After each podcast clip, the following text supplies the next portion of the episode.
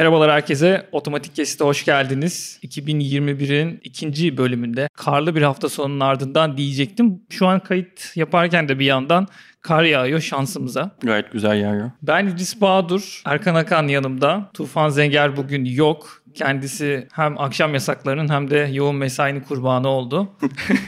Fakat bugün çok ilginç bir konumuz var. Ben çok heyecanlıyım şu an. Sen heyecanlı mısın abi? Çok az. Az mı? Evet. Bende var. Nasıl ilerleyecek bilmiyorum. Mustafa Seven konuğumuz. Mahcup ediyorsunuz. Hoş geldiniz. Merhaba. Hoş geldiniz. Genelde biz tanıtmıyoruz böyle. Konuğu çok anlatmadan direkt konuya giriyoruz. Ama söylesek iyi olur değil mi? Ne diyorsun? Tabii. Konukla ilgili. Ağır konuk çünkü. Ben şu an çok zorlanıyorum. Abi estağfurullah o ben değilim. Mustafa Seven bir tane.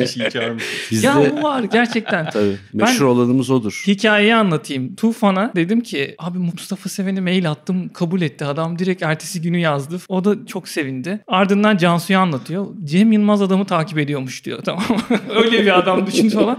Ben de doğrudur herhalde diyorum. Hani ilişkileri vardır diye. Sonra ona diğer Mustafa Seven zannediyormuş. Tabii. Diğer meşhur Mustafa Seven kim ben bilmiyorum. Bir fotoğrafçı. Ha. Milliyet'in yıllarca Milliyet'te bir fotoğrafçı. Instagram ilk çıktığında çektiği fotoğraflarla Instagram fenomeni oldu. İnanılmaz muhteşem bir insandır. Sürekli karıştırırlar. Çok komik hikayelerimiz var. Yani bana yazıyor diye ona yazan, ona yazıyor. Çünkü o yıllarca tek meşhur Mustafa Seven olarak hayatına devam ettiği için hani öyle şeylerle rakip şey demiş. Ben hiç meşhur olmadım ama en azından isim karmaşasından şeyi biliyor. O da diyor ki aydınlatma tasarımcısı olan Mustafa'yı arıyorsunuz siz deyip bana yönlendiriyor. Eğlenceli birisidir. Çok şanssızlık değil mi bir anlamda iki aynı isim ve bir yandan da ünlenme. Tanışıyor muydunuz daha öncesinden tabii, yoksa? Tabii. Ha iyi bari. Hani zaten bari... kaç tane Mustafa Seven var ki abi hepsi birbirini tanır yani. Genelde biz böyle gündemle başlıyoruz. Haftayı duyduğun bir şey var mı gibi. Ben sana sorayım Erkan var mı? Geçen haftadan aklında kalan. Yani şöyle özellikle Twitter'da Üsküdar'daki deniz kenarında olma özelliğini taşıyan Şemsipaşa Camii'nin önündeki kıyı tarafına yapılan ek ile alakalı. Bunun işte geçici yapılıp yapılmadığı bunun önceki yönetimin aslında kazıkları çaktı ve bu sebepten dolayı caminin avlusunun duvarlarının çatladığı, yerin çatladığı gibi birçok olay vardı aslında. Çok tartışıldı gerçekten. Başta bir furya başlıyor zaten. Evet. Ben korkuyorum Twitter'dan. İnanılmaz bir taşlama dönüyor ve genelde göz kapalı biri bir kötü bir şey demişse, özellikle de o bir erkse söyleyen kişi peşine böyle milyonlar takılıp keserle kovalıyorlar adamları genelde. Bu oluyor. Burada şimdi benim hoşuma giden şey oldu. 2017 yılında aynı durum olmuş. Kazıklar çakılmış. Orada bir sahil düzenlemesi yapılmış ve caminin önüne gelindiği zaman caminin duvarları çatlayınca duruyor. Olay bu. Ve orası kalıyor, bekliyor. Geçici bir iskele falan kuruluyor. Fakat sen duydun mu 2017 yılında bu durumu? Gerçekten o kadar oldu mu yani? Ben mesela duymamıştım oldu. 2017'de. Yani caminin ilk duvarları çatladığında falan bayağı olay oldu. Bilmiyorum. Ben aslında belki onu da sormak isterim birazcık. Biz mimar olduğumuz için mi bunların çok farkında ve gözümüze batıyor veyahut da bizim takip ettiğimiz insanlar bu mecrada insanlar diye mi bizim böyle gözümüze batıyor gerçekten yoksa sade bir vatandaşın da hani bu sektörle alakası olmayan bir insanın da bundan haberi var mı? Veyahut da umurunda mı? Evet abi sen mimar olduğun için farkına varıyorsun. Değil mi? Hayır.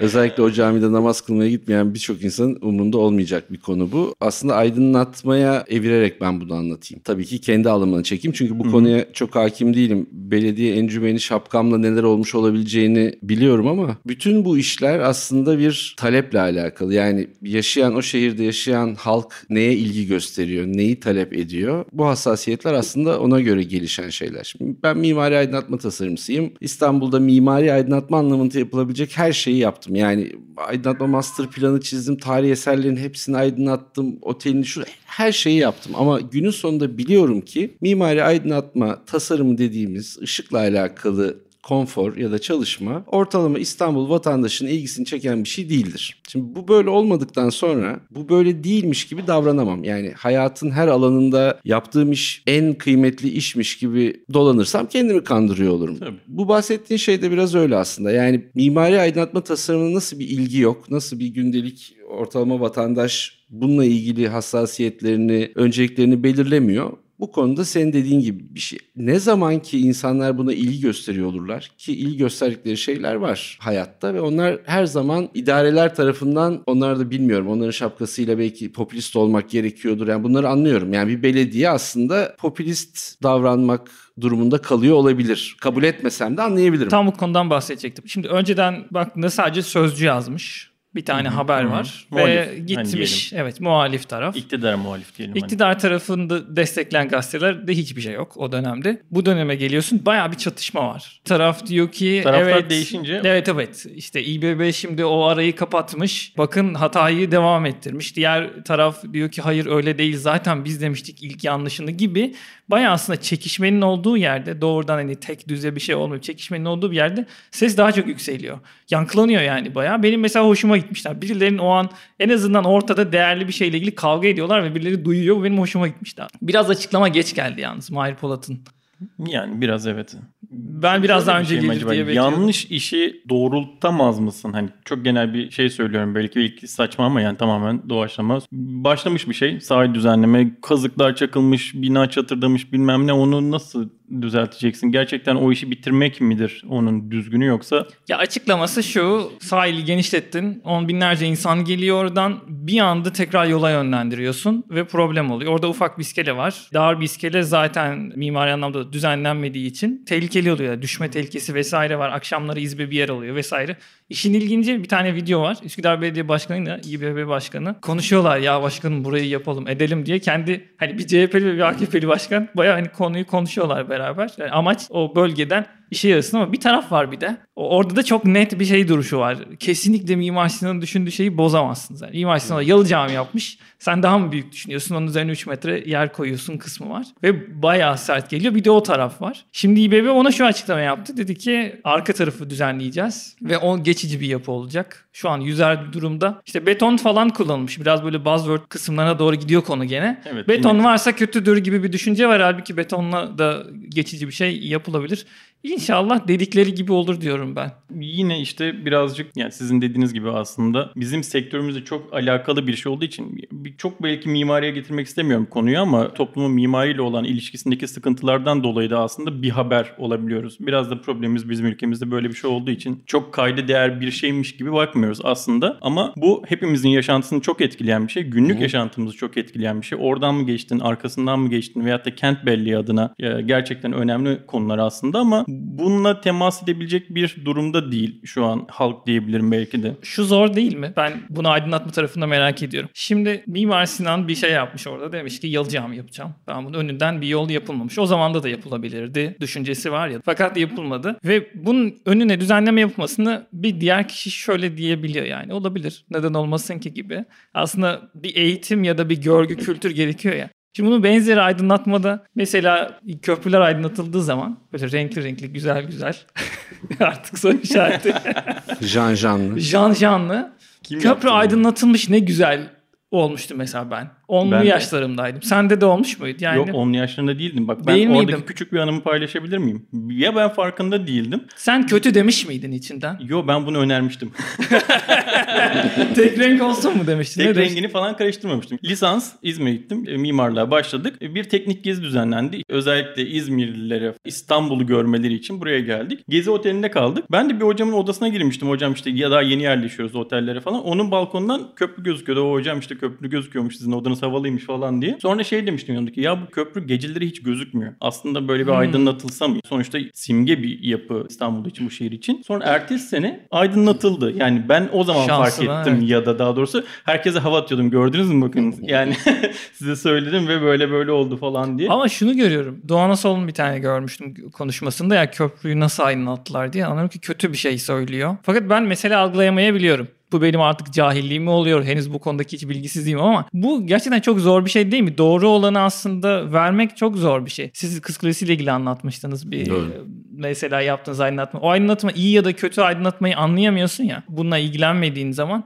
bunu enjekte etmek çok zor gerçekten. Baya böyle çok zor bir o kültürün aşılanması. Yok şöyle aslında teknik bilmeye hiç aydınlatmadan bahsetmeyelim. Yemek önümüze bir yemek geldi. Şimdi o yemek lezzetli mi değil mi ona diye bak ona bakarız. Yani içinde adam muskat kullanmış mı işte bilmem neyi kaç derecede nasıl salamura etmiş vesaire diye bakmayız. Deminden beri söylediklerinizden birikti onlardan alarak buraya geleyim. Şimdi bir kere kamu dediğimiz şey topyekün böyle balk bir yapı değil. Şeyi söylemiyorum bile muhtemelen demin verdiğin örnekteki bir önceki belediye AK Partili belediyeydi, şimdiki CHP'li bir belediye, yoğurt yiyişleri farklı, hayata bile yaklaşımları farklı, kesinlikle, belediyecilik anlayışları da farklı. Onun dışında o kadar fazla yapı var ki idare dediğin şeyin içinde ve bunların arasında bir koordinasyon yok. Kaldı ki bunların arasında bir koordinasyon olsun diye kamunun içinde sırf bu işi koordinasyonu sağlamak olan bir kurum olmasına rağmen, yani kamunun içine girdiğinde herkes kendini göstermek için ya da ihtiyaca binaen bir takım çalışmalar yapıyor. Mesela aydınlatma çalışması. Aydınlatmayı o kadar herkes çalışıyor ki birbirinden habersiz. Karayolları çalışıyor, belediye çalışıyor, Boğaz'la alakalı bölüm çalışıyor. Sırf Boğaz'dan sorumlu bir yapı var. O çalışıyor. Parklar, bahçeler çalışıyor. Mesela çok iyi örnek Ortaköy Camii'dir. Ortaköy Camii Boğaz silüetinde bir yerdir. Hı hı.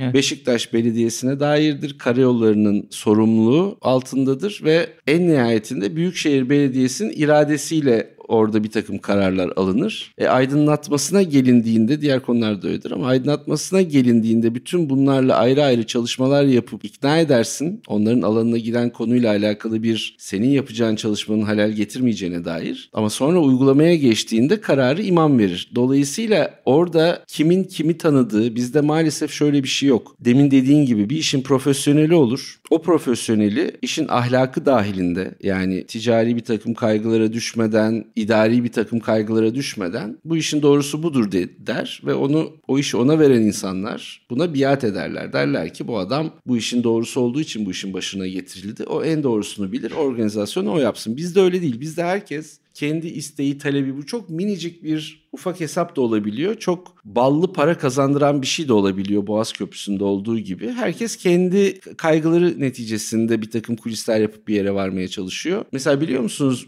2-3 sene öncesine kadar, şimdi öyle mi bilmiyorum, İstanbul Büyükşehir Belediyesi'nin aydınlatmayla ilgili en büyük pozisyonda olan kişi bu pozisyona gelmeden bir ay öncesine kadar ikincilikte orta hakemdi. Yani oradan alıp buraya getirdi. Dolayısıyla mutlaka bir şeyi vardır. Hızlı koşuyordur. Bir özelliği vasıtasıyla oraya getirilmiştir ama gözle çok iyi görünüyor.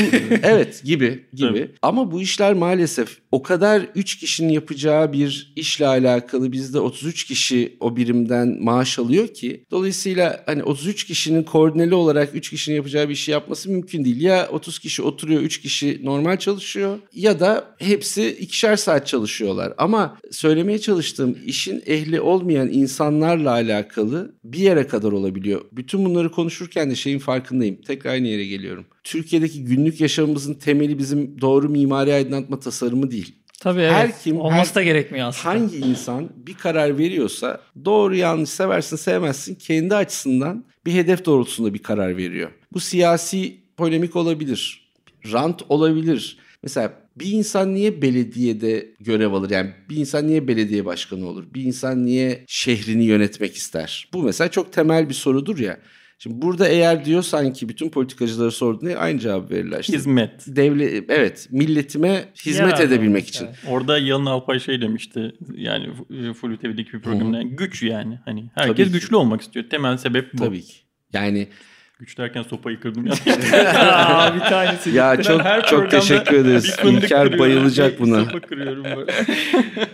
Evet. Ben aslında İlker'e hediye etmem için 3D printer'dan ufak minik sarı beyzbol sopaları yapmış. Aşırı hoşuna gideceğine eminim. Dolayısıyla şunu bağlayayım. Aydınlatmayla alakalı konuda da mesela Boğaz'daki Boğaz Köprüsü'nün aydınlatmasında Philips firması yaptı. Diğer konularda da öyledir ya, biliyorsunuzdur aslında, biz dinleyenler de biliyordur. Mesela biz metrobüs alırız. Evet, doğru. O aslında insansız olan en pahalı versiyonunu alırız ama şoförle kullandırırız. Bizim rampaları çıkmaz. Halice uygun değil. Evet. Asli konu şuydu Boğaz Köprüsü'nde. Boğaz Köprüsü'ndeki aydınlatma bizim bildiğimiz anlamda bir mimari aydınlatma değildi. Orada dendi ki renkli olsun, yansın, dönsün. O altyapıyı kurmak, siz de biliyorsunuz ki bir RGB white ya da RGB bir altyapıyı kurmak, normal tek renk, aslında mimari aydınlatmanın işine yarayacak kadar sarı ışıkla 2700 kelvinlerle yapılacak bir altyapının neredeyse 4 katı pahada. Bunu niye yaparsın? Cevap bulmak istersen bulursun. İşte meme kanseri haftasının farkındalığını yaratmak için o gün için biz bunu pembeye boyamak istiyoruz dediğinde kimse sana itiraz edemez. Ama gerçekten ihtiyacımız var mı? Yani bütün bir balk yapıyı öyle aydınlatmak yerine şehirdeki başka bir ikon yapıyı da aslında böyle bir farkındalık için kullanabilecekken bu yatırımlar çok ticari yatırımlar oluyor. Öyle olması gerekiyor. Ya da bütün bunlarla alakalı mesela bir beyaz ışık, oraya gelecek misiniz bilmiyorum. Beyaz ışık halk tabiriyle. Beyaz ışık yarım saat konuşacağımız bir mesele. Beyaz ışık, evet, o çok önemli konu. Onu şehir ölçeğinde konuşabilirim. Yani beyaz ışık, sarı ışık denen aslında daha 3000 Kelvin'den 5000 Kelvin'e giden ya da 3000 Kelvin'den 2000 Kelvin'lere giden o renk sıcaklığına göre olan daha sarı beyaz hikayesinde tam olarak şunun olduğunu biliyorum. Yani bizim devlet büyüklerimiz, atıyorum, Leningrad'ın şimdiki ismi ne? St. Petersburg. St. Petersburg'a evet, gidiyorlar. Orası biliyorsun böyle devasa bulvarların olduğu, harika, ikonik, devasa yapıların olduğu bir yer. Yani 5 kilometre uzaktan orayı o ihtişamıyla görebiliyorsun ve bak beyaz orada çalışıyor. Sen oraya gidip o fotoğrafı görüp o algıyla dönüp İstanbul'da bembeyaz olsun dersen olmuyor. Orada birisinin sana şey demesi lazım. Ama işte efendim, başkanım, haşmettim, yani o başka bir kentsel yapılaşma. Burada mesela Sultanahmet Meydanı'nı hipodromu yaptım. 2 adım geri attığında hiçbir şey gözükmüyor ağaçlardan. Ve biz bir sene orada aydınlatma çalıştık. Biz bitirdiğimizin ertesi haftası Ramazan bayramıymış. İşte orada insanlar sahurda bir şeyler yiyecek diye o meydanın ortasına 2 tane bambaşka projeksiyon 12 kondu. Metrelik direk dikildi. 8'er tane otopark projektörü kondu. Dolayısıyla bir anlamı kalmadı. Burada söylemeye çalıştığım, böyle bir talep olsa ki mesela siz burada bu programda bir takım farkındalıklar yaratıyorsunuz, bir takım taleplerde bulunuyorsunuz. Bu ne kadar genişlerse aslında artık senden oy almak isteyen idareci de senin hassasiyetlerin çerçevesinde çalışma yapmak zorunda hisseder kendini. Ya idari anlamda tabii ki o hedefler çok büyük hedefler ve doğrudan erişmek de çok zor. Zaten çok niş konulara dönüşüyor bu şekilde konuşunca. Hedef tamam da biraz şöyle mi acaba? Şimdi işte hani diyorsunuz ya, işte ortak hemdi bir anda başa geldi ve benzeri. Hadi geldin. Ben de kamuyla bayağı çalışmış bir insan olarak müdahaleci oluyorlar. Yani gelebilirsin. Senin işin orada belki de hani bir nevi iş adamlığı gibidir. Yani gereken kişilere gereken işleri doğru dağıtmak. Görevim bu. İşi yapmak değil aslında. Ama bizde şöyle de oluyordu. Bizde de aynı şekilde tasarlanıyor, işte çeşitli kademelerde sunuluyor, çok o beğeniliyor falan. Sonra bir anda en üst kademeye gidiyor. En üst kademeden proje geri geliyor. Silinmiş yani. Burası tabii, da şöyle olmasın, burası da böyle olmayıversin canım, ne olacak falan. Bütün alt kadro kademe de çok şikayetçiydi. Yani bize karşı en azından diyorlardı ki ne kadar güzel bir projeydi ama anlatamıyoruz. Yani yukarıdaki insanlar meslekle hiçbir alakaları olmadan onu çıkartıyor, bunu ekliyor, bu da böyle olsun falan. Bir anda yapmaya dönüyorlar. Yani işleri organize etmekken tamamen.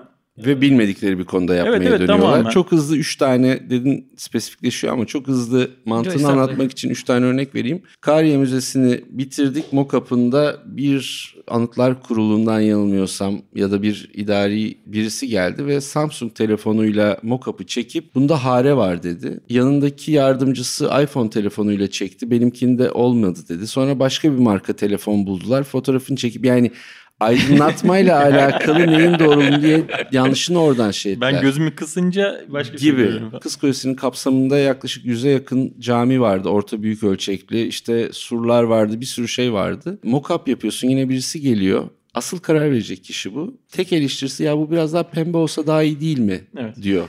Şunları anlarım, bakın özel sektörde bir adam bir alışveriş merkezi, otel yapıyordur. Onu kendi işletecekse daha düzgün bir malzeme kullanır. Yapar yapmaz satacaksa elinden çıkarmak için işte ucuz, bunları anlarım. Ama kamu durumu çok başka. Yani kamuyla alakalı bütün kesimlerin ortak akılda tatmin olacağı teknik çözümler sunmak gerekiyor. Onun için de dersen ki yetişmişliğimiz var mı? Biz ülke olarak kaç tane aydınlatma tasarımcımız var? İşte ben en eskisiyim. 2005'te kuruldum. Bildiğim kadarıyla 3-4 tane amiral gemisi, 5-6 tane de daha orta ölçekli firma var. Yani bu rakam herhangi bir başka metropolde yüzlerle ölçülen bir şey.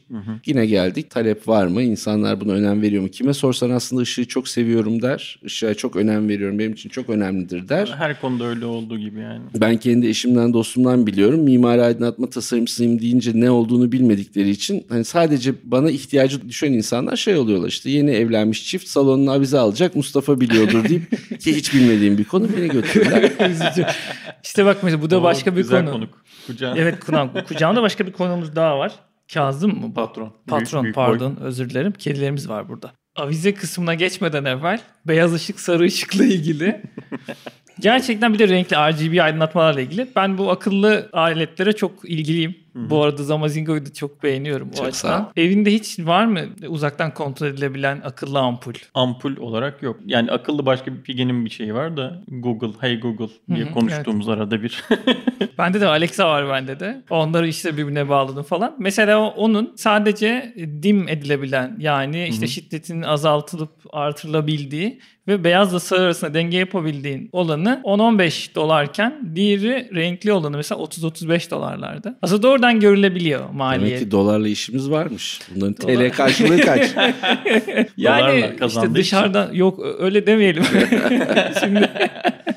Aslında oradan görülebiliyor. Burada önemli olan nokta gerçekten renklendirilebilir, devamlı aydınlatmaya gerek var mı bilgisinin orada olması gerekiyor. Benim biraz daha zorlandığım nokta doğru, iyi ve yanlış, kötüyü bilemiyoruz ya. Şu an Boğaz Köprüsü'nün işte kırmızıda durması iyi bir şey mi? Doğru bir şey mi? Yanlış bir şey mi? İşte kentin genel bir rengi olmalı mı? Olmamalı mı? Gibi. Hani genel bununla ilgili bilinçlenmek çok zor. Böyle yıllarla oluyor bu. Muhakkak yıllarla gerçekten oluyor. Çok zor ki aydınlatma tarafında da bahsettiğiniz şeyi görmüştüm. Çok az aydınlatma danışmanı var. Aydınlatma tasarımcısı var. Büyük bir sürü projenin içinde dahil oldum. Yaklaşık 20 tane. Ve gerçekten aydınlatma tasarımı istenen 2 tane falandı. Ve diğerlerinde mimara bırakılmıştı. Şeye bırakıldığı oldu mesela. Elektrik müellifine bırakılabiliyor. Aynen. Taşerona ya da yükleniciye Hı-hı. bırakılabiliyor.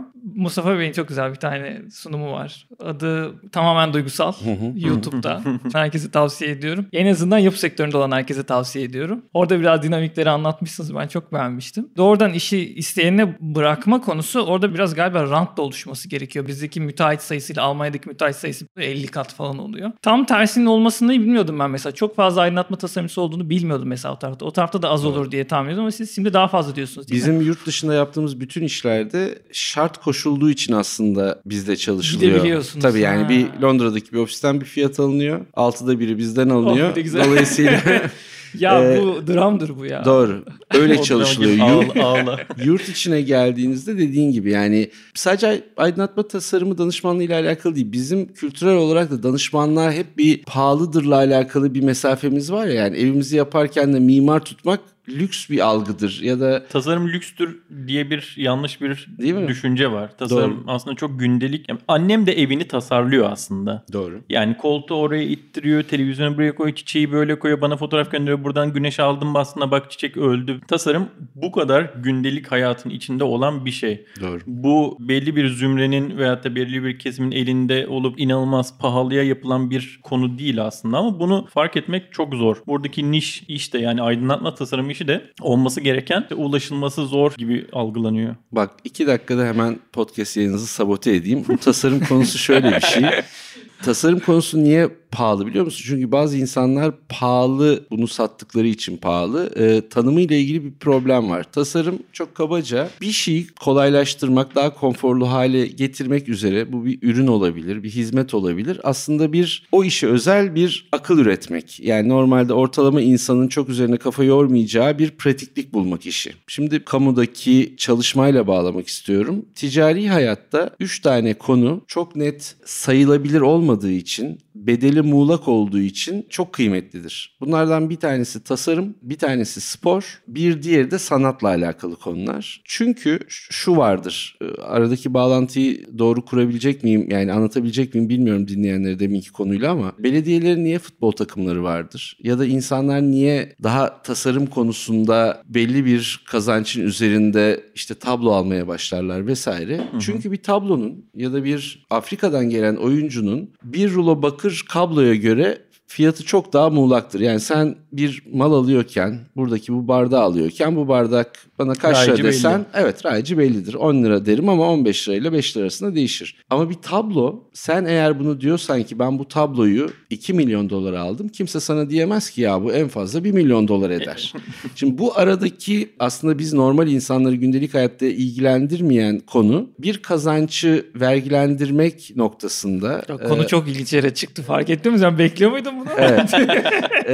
Çok kıymetli bir şey. Yani şeyi çok anlıyorum. Kabul etmiyorum ama anlıyorum. Şimdi bir kamunun bir parası var, bir de bir belediye var. Belediye eğer kamuyla iyi anlaşır bir pozisyonda değilse kamu belediyeye belli bütçeleri aktarmaz. Tabii.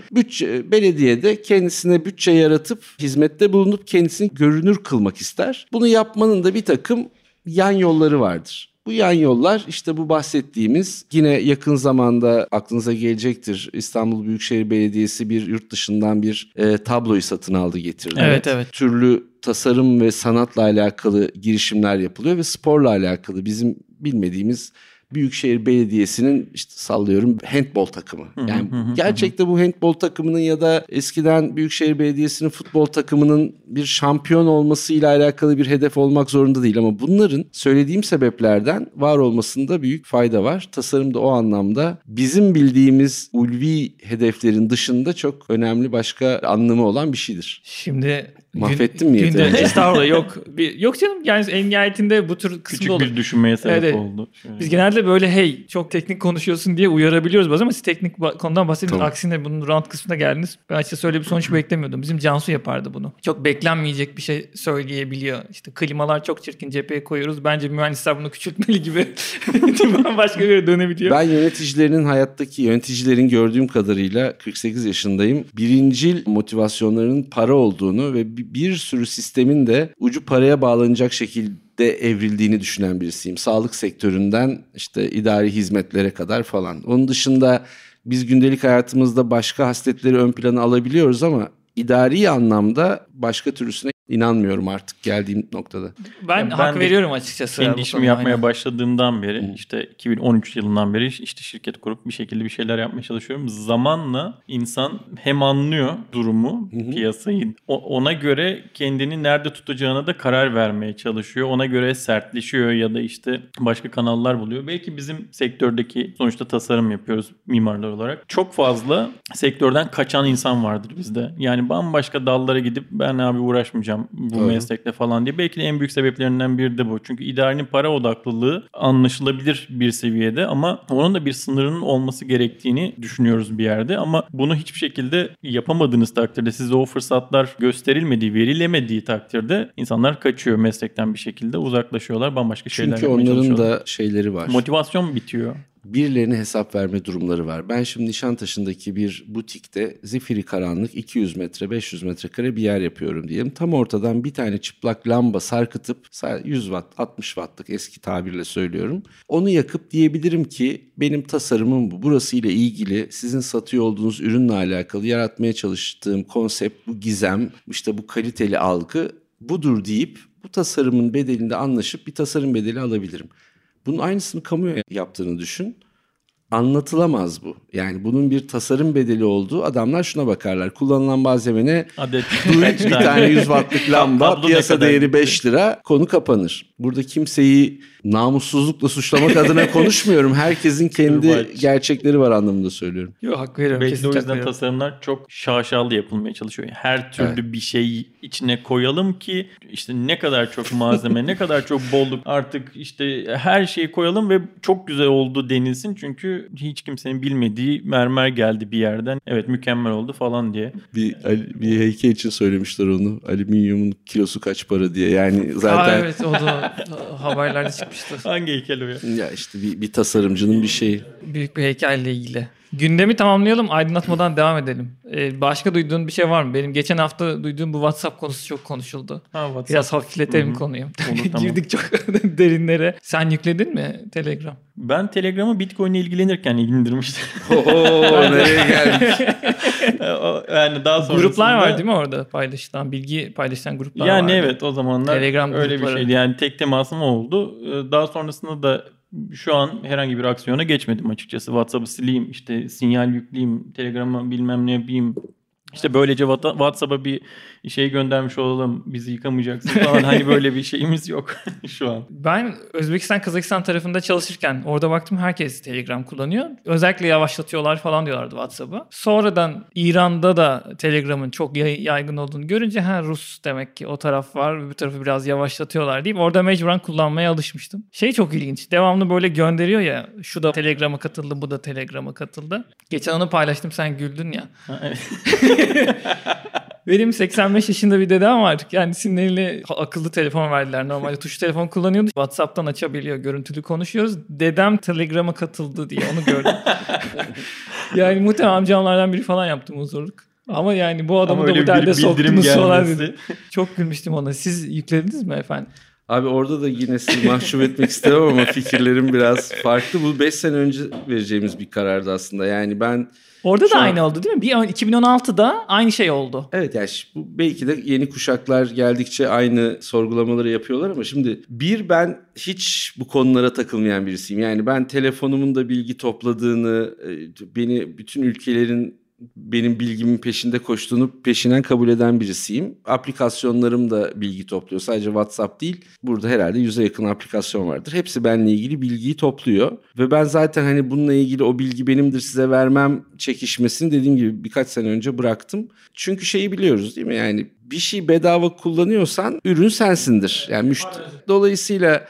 Kimse kimseye bedava bir şey yapmaz. Şimdi benim çok kullandığım Rus yapımı Yandex diye çoğumuzun kullandığı bir program var. Yani adam bana hangi yoldan en açık gideceğimi, alternatif yolların ne olduğunu... ya çok güleceksin. Neredeydi? Nazilli'de bir yerde galiba. Şunu söyledi bana ya Yandex. Yani evet bu 100 metre girilmez yol ama...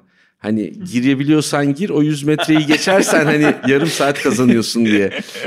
Yani bu kadar hani hayatta yani. Çok az kişiye Yandex kadar güvenirim. Dolayısıyla şimdi bütün bunlar şeyken ya da işte benim oğlum TikTok kullanıyor. Şimdi TikTok çok daha rezalet bir şey. Bütün burada toplanan bilgideki amaç ne olabilir? Yani gerçekten benim karımla, sevgilimle, kız arkadaşımla olan gündelik çekişmelerimin peşinde olabilirler mi? Ya da işte benim... Buradan bir istihbarat üretecek halleri yok ya. Bir şey satacaklar belli yani. Evet yani onu da satsın. Yani onu satmasını engellemek istemek ki bu da bir seçenek. Zaten burada 2 tane yolumuz var.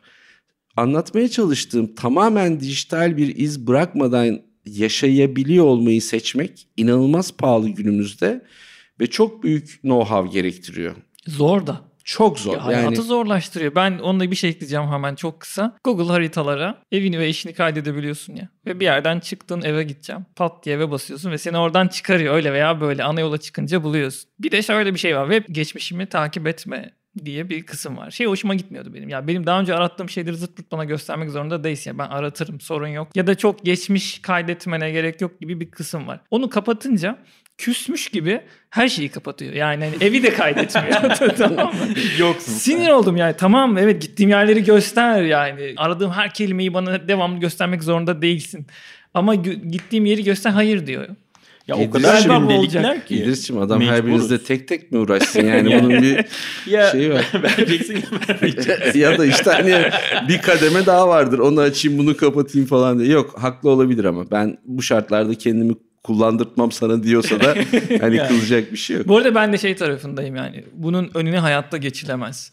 Bu Google Home var galiba sizde değil mi? Alexa var, Amazon Alexa var bende de. Hı-hı. Ve o kadar uzaktan, o kadar hassas duyuyor ki böyle git odanın acaba 20 metre konuşuyor. Evet yani 20 metre öteye. Şu an bizi dinliyor, kaydediyor. 20 metre öteye git. Hiç kaydetmesek mi? Merhaba diyorsun ya da Alexa diyorsun. Pat diye hemen cevap veriyor. Ve inanılmaz derecede gelişmiş teknolojiden kaçmak o kadar da zor. Yani bununla ilgili gerçekten o altyapıya sahip olmak gerekiyor. O kadar gündelikler ki yani şimdi şöyle işte bedava diye yıllar boyu kullandık WhatsApp'ı ve aşırı hoşumuza gitti. Ne kadar kimse de sorgulamadı ki abi neden bu bedava diye. Sorgulamıyorsun. Ne kadar güzel uygulama. Fotoğraf gönderme özelliği geldi. Yok bilmem ne şunu atıyorsun. Dosyayı gönderiyorsun falan. Vazgeçemiyorsun. Sen vazgeçilmez olduğun anda da artık zaten şeysin yani okey her şey adam istediği gibi maddeleri değiştirebilir. Yani aslında korkutucu. Sen gündelik hayatta mecbur kalıyorsun bunları yapmaya. Çünkü dünya öyle. Yoksa sen birey olarak savaşamazsın. Devam ettiremezsin. Ne işini ne başka bir şeyini. Ama kontrol altına girmiş oluyorsun bir nevi. İşte yani şeyi uzatmak istemiyorum. Oradan aldığı bilgilerle senin artık kime oy vereceğini bilmem neyi falan gibi ciddi meseleler bambaşka bir boyutta. Ama onun da etiği oluşuyor ya. Aslında o biraz bana umut veriyor. İşte onun da etiği yani oluşacak. Birileri yargılandı mesela Facebook'tan. Şu an bize uygulanan Avrupa Birliği'ndeki vatandaşlara uygulanmaması. Onların ceza kesmesi ve benzeri. Bak bunu çok anlarım. Bu çok net bir itiraz edilmesi. Ya bu beni rencide eden bir şey. Evet.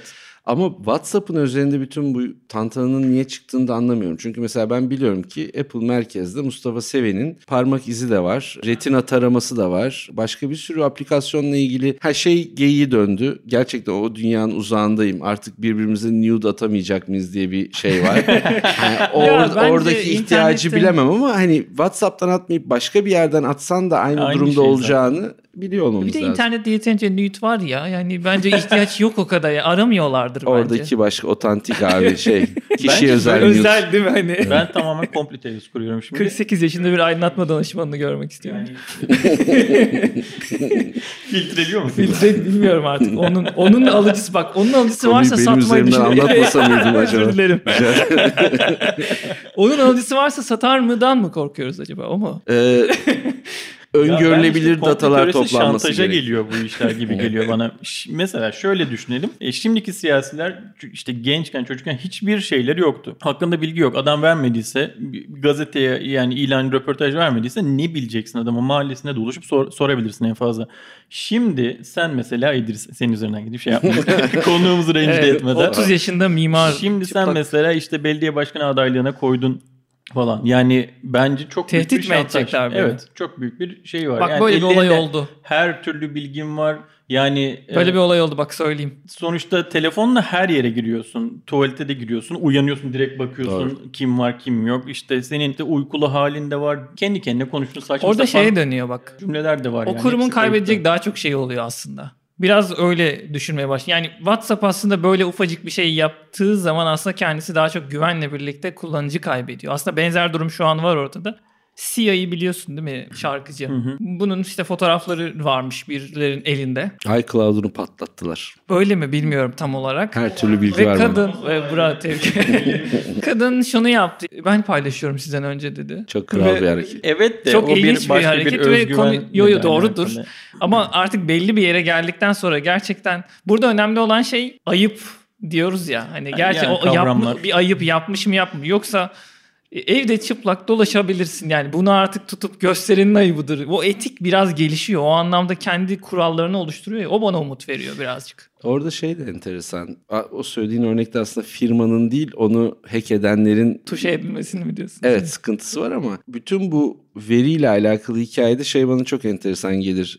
Çağan Irmak herhalde çekmişti. Orijinal bir şeyden uyarlama diye hatırlıyorum. Cebimdeki Yabancı diye bir film vardı. İşte 8-10 arkadaş bir masada, akşam yemeğinde oturuyorlar ve telefonlarıyla alakalı private olma durumunun ortadan kalktığını düşün. Yani bir mesaj geliyor ve mesajı hepimiz okuyabiliyoruz. Bir şey geliyor, fotoğraf geliyor, hepimiz görebiliyoruz. Şimdi insanlar aslında özel hayatlarını biraz da cep telefonlarına sığdırdılar ya.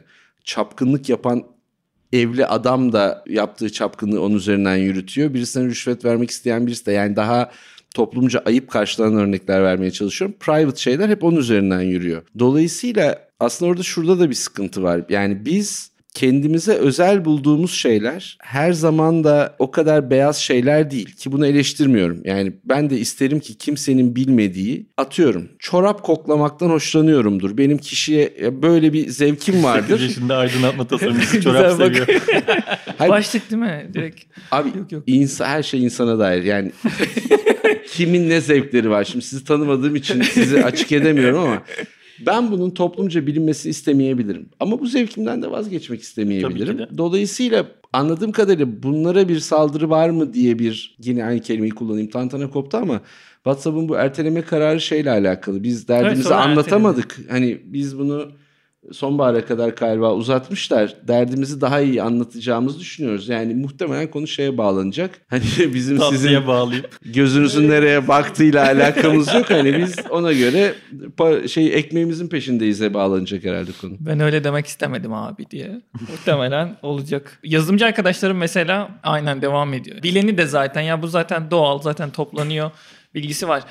Bu akıllı evlere biraz gelecektim. Sizin o tarafta da var malum. O da bilgi topluyor. Daha çok topluyor. Evin içine giriyor. Ben şeyde çekiniyorum mesela akıllı kamera. Wi-Fi kamera koyuyorsun IP kamera. Ve erişiyorsun telefonundan.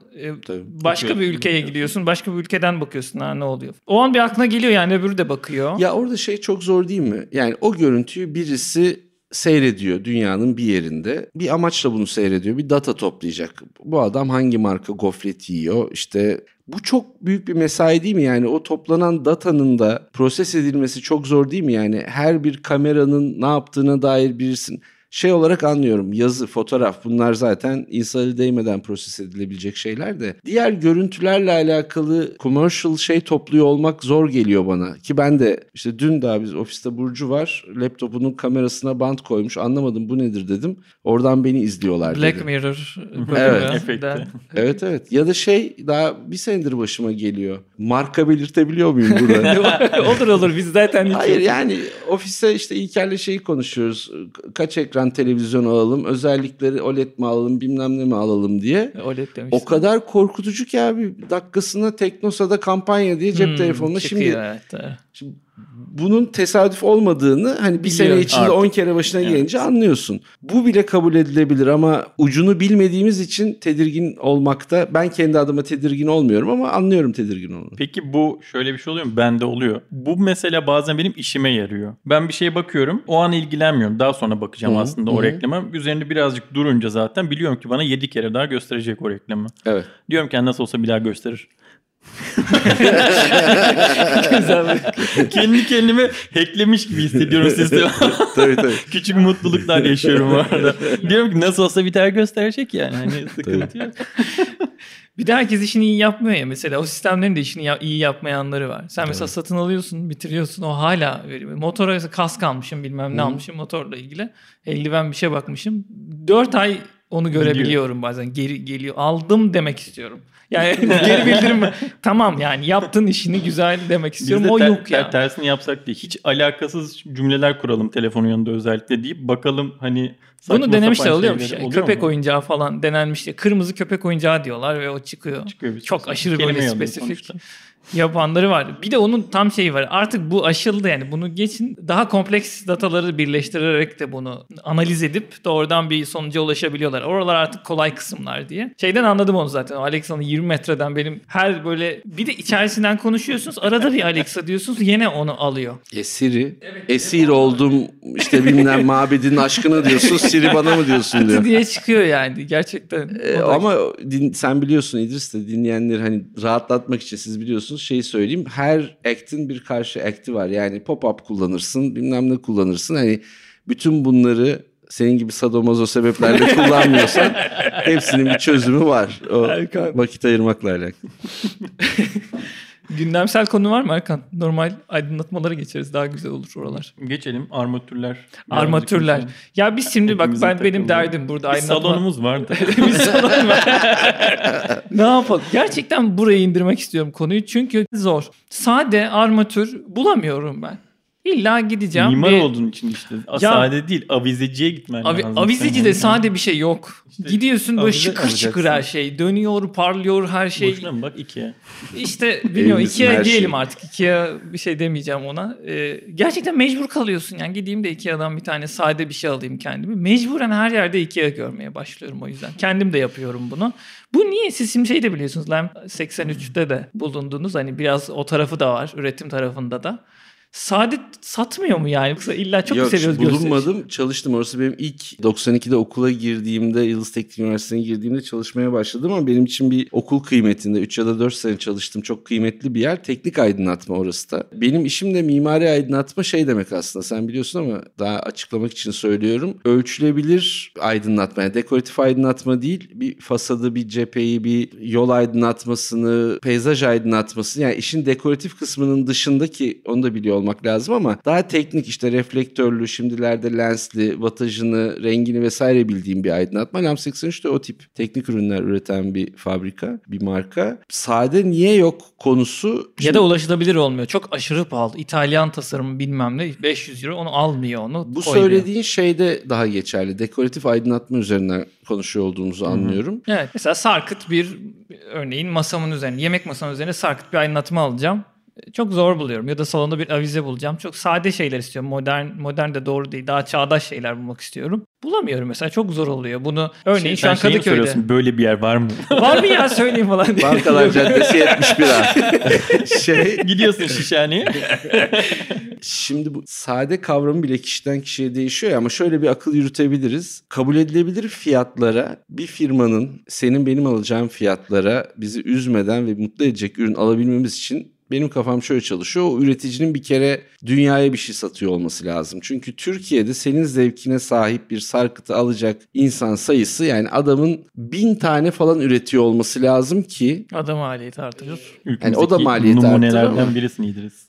Evet, yani senin zevkin sivrildikçe, damıtıldıkça beğenin, bir sürü insanın beğenmediği şeyi sen beğeniyor olduğun sürece aslında senin satın alacağın ayakkabıda, aydınlatma armatürü de daha niş bir piyasaya hitap eden üreticinin ürünü olmak zorunda. O yüzden pahalı. Yani Ikea gibi markalar bunu dünyaya sattıkları için, yani adam bardak üretiyor. Bardağın altına şu kadarını düşünmek yeterli aslında. İşte biz bardağı bulaşık makinesine ters olarak koyarız. Üzerinde su birikiyor. Onun yanına minik bir çentik atayım ki su orada durmasın da insin dediğin anda. Bizler mest oluyoruz. Vay be. Vay be, ne diyeyim? Detayda gizli.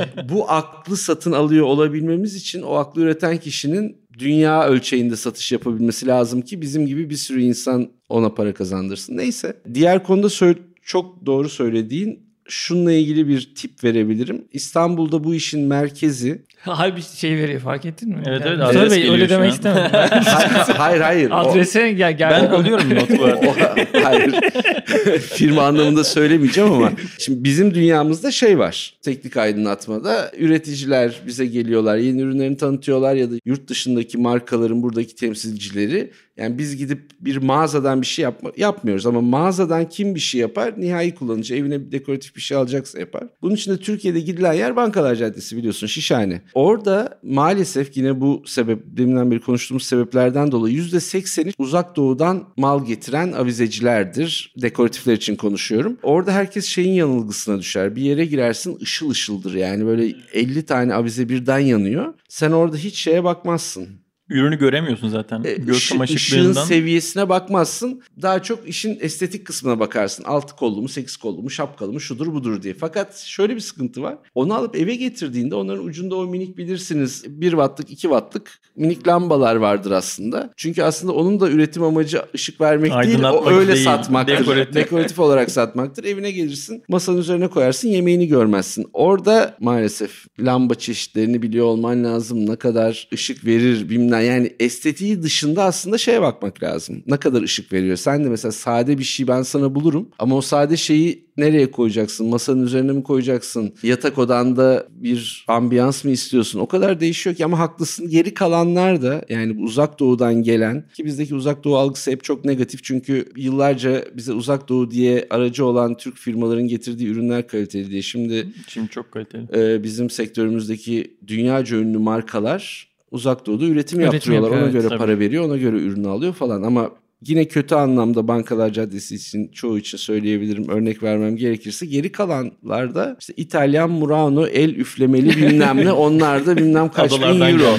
Evet. Konusunda çok haklısın. Yani benim annem babam zamanında biz bir orta direk aileydik. Şimdi bir orta direk mevhumu kalmadığı için yine orta direk dediğimiz zaman bizim üçümüz aklımıza geliyor. Yani. Evet. Ona çok hitap eden, hem kendi gustosunu, minik göz zevkini yansıtacak hem de bütçesinin el verdiği şeyler bulmak zor, doğru söylüyorsun. Göz zevkini yansıtmak değil de gözümüzü acıtmasın hani. Doğru. Ona razı olabiliriz. Ufak tavsiyeler yani alalım mı? Ben kendi adıma şunları yapıyorum mesela, doğru mudur diye. En azından bilmeyen birinin birkaç doğruyu tutup da onu devam ettirmesi gibi. Hep sarı ışık alıyorum mesela. Beyazı sevmiyorum. Evde beyaz gelince böyle bir mutsuzluk gibi. Yani canım sıkılıyor normal. Sarı daha böyle 3000, sıcak. 3000-2700 Kelvin arası o sıcak ışık doğru. Ev için doğru. Evet. Ofis içinde de daha seni uyanık ve bilmem ne tutacak, öyle pazarlarlar. Yani ışık psikolojisini belki konuşabiliriz birazcık. Yani tabii, ışığın rengiyle, dalga boyuyla mı artık neyle? Çok uzun olursa bir konu. Şimdi son 3-5 senedir Human Centric Lighting diye bir şey var. Yani insan odaklı aydınlatma. 2 türlü kamp var orada da. Özellikle bu ışık kaynaklarının tamamının LED'e dönmesi ve LED'in renk değiştirebilir. İlla mavi, kırmızı, yeşil aklınıza gelmesin. Yani beyazın tonlarında, sarının tonlarında renk değiştirebilir olmasının ihtiyacı olan bir hikaye vardı. Human Centric Lighting bu hikaye boşluğundan mı çıktı, yoksa gerçekten işe yarar bir şey mi? Çok tartışılıyor. Ben orada gerekçesine bakmadan işime yarayan bir teknolojiyi kullanmaktan yanayım, WhatsApp konusunda olduğu gibi. Faydacı yaklaşılıyor. Ama evet, şu var gerçekten. Mesela yine halk ağzında gün ışığı diye bir şey vardır. Aslında evet, gün ışığı diyen şey demeye çalışıyordur, sen biliyorsun. Sarıyla beyazın ortası tam. Evet. Tam böyle 40. Evet yani. Kaç ediyor? 3000. 3000 yani 3000. Pratikteki algısı 3000'in gün ışığı olduğu anlamında. Yani çok koyu bir sarı değil ama hafif kırılmış beyaza yakın bir sarı. Açık sarı diyeyim. Fakat gün öyle bir şey değil ya, yani sabah tabii, gün ışığı başka bir bambaşka renk. Akşamüstü daha sararıyor. Hangi gün ışığından evet, bahsediyoruz? Dolayısıyla bizim kullanımımızda öyle. Yani human centric lighting'de eğer sen aldığın ürünün içine beyaz tonlarında, sarı tonlarında rengini değiştirebilir bir ışık kaynağı koyarsan o günün saatlerinde senin gün ışığı almayan bir hacminde, bir odanda, penceresi olmayan bir odanda bunu taklit ederek aynı tavukların yumurtlama sürelerinin hızlandırılıyor olması gibi senin psikolojini sabah gerçekten gün ışığına uyanıyorsun, akşamüstü de bir relaxation kahveni alacağın moda evet, giriyormuşsun gibi ayarlamak mümkün. Tabii bunun çok daha fahiş versiyonları da var. Öyle armatürler komodinin üzerinde duran, gün ışığıyla uyanın gibi işte atılan aydınlatmalar çok söz konusu. Arkada bir tane hatta küçük masa lambası var bizim Xiaomi. O da çeşitli renklerde ışık şimdi veriyor. Çok... Yani uyumlu bahsettiğin Google'la. Çok moda. Ona söylüyorsun. Ben o da de öyle rengini yapıyorum, değiştiriyor. Beyazdan sarıya ona göre. Gerçekten modunuza göre istediğiniz ayarı verebiliyorsunuz. Yani ben hayatımda hiç mesela gündelik hayatımda kırmızı aşağı ihtiyaç duymadım. Yani yatak odam kırmızı olsun, mutfağım yeşil olsun diye bir insan değilim. Fakat şey enteresan bir ruh hali. Şimdi bu söylediğin işte Philips'in de var, Xiaomi'nin de var. Şu anda bir bununla ilgili farkındaysanız bir moda olmaya başladı. İnsanlar işte YouTube çekenler stüdyolarına, evde yaşayanlar evlerine. Arkaya mor ışık yapıyor. Bir tarafı evet, pembe yapıyor, evet, bir tarafı mavi yapıyor. Güzel bir arka plan oluşturuyor. Ancak öyle olması. Bir herhalde yandan da şey var işte, hani sanki biz de bunun akımın bir parçası olmalıymışız gibi davranan çok insan var. Bir sürü arkadaşım bana son dönemde hep şey soruyor. O renkli ışıkları... Orada şey çok akıllıca, ama tesisat ihtiyacımız yok ya artık, her şey kumandayla şununla bununla evet, yapılabiliyor. Wi-Fi'ye de oradan bağlanıyor bazıları hub'a bağlanıyor. Aynen öyle. Dolayısıyla bir şeyi kırıp dökmeden bir ambiyans yaratabiliyorsun, o avantajlı tabii. IFTTT diye bir şey var, biliyor musun? Çok kullanırım. Siz kullanıyor musunuz? Ama şu anda... nerd kalacağım diyordum tam bu konuda. Iyi. Ben bilmiyorum. Ya, ama şimdi neymiş? Kestirmeler daha iyi bence. Şey. Evet doğru, doğrudan da anlayabiliyorum. Bakın ben bile anlamıyorum. Şu an evet kaçtı evet, gitti insanlar. 50 kişi düştü şu an, kapattı. Aslında şu işe yarıyor. Veri topluyor ya aslında bu uygulamalar. Birazını da ben manipüle edeyim gibi bir şey yani. Hani benim manipüle edebilecek bir cihazım var. Bana karşı tepki verecek. Ne o? Mesela ışık. Şimdi bu ışığa şunu diyebiliyorsun. Ben eve yaklaştığım zaman aç gibi. O zaman ne yapacaksın? Telefonunun işte bu geolocation kısmını IFTTT'ye veriyorsun ve oradan alıyorsun. Eşim bana kızıyordu. Diyorduk ki ya işte gidince bana haber ver. Motosiklet kullanıyorum. Şey yaptım artık belli bir yerden sonra. Unutuyorum çünkü. İş yerinin yakınına geldiğim zaman otomatik mesaj atıyor. Vardım diye mesela ona atıyordu. Bunu yapmıştım. Mesela IFTTT böyle. Bunu eşim biliyor mu? Bunu öğrendi bir yerde. Sen hep aynı mesaj atıyorsun falan diye. Ben değil.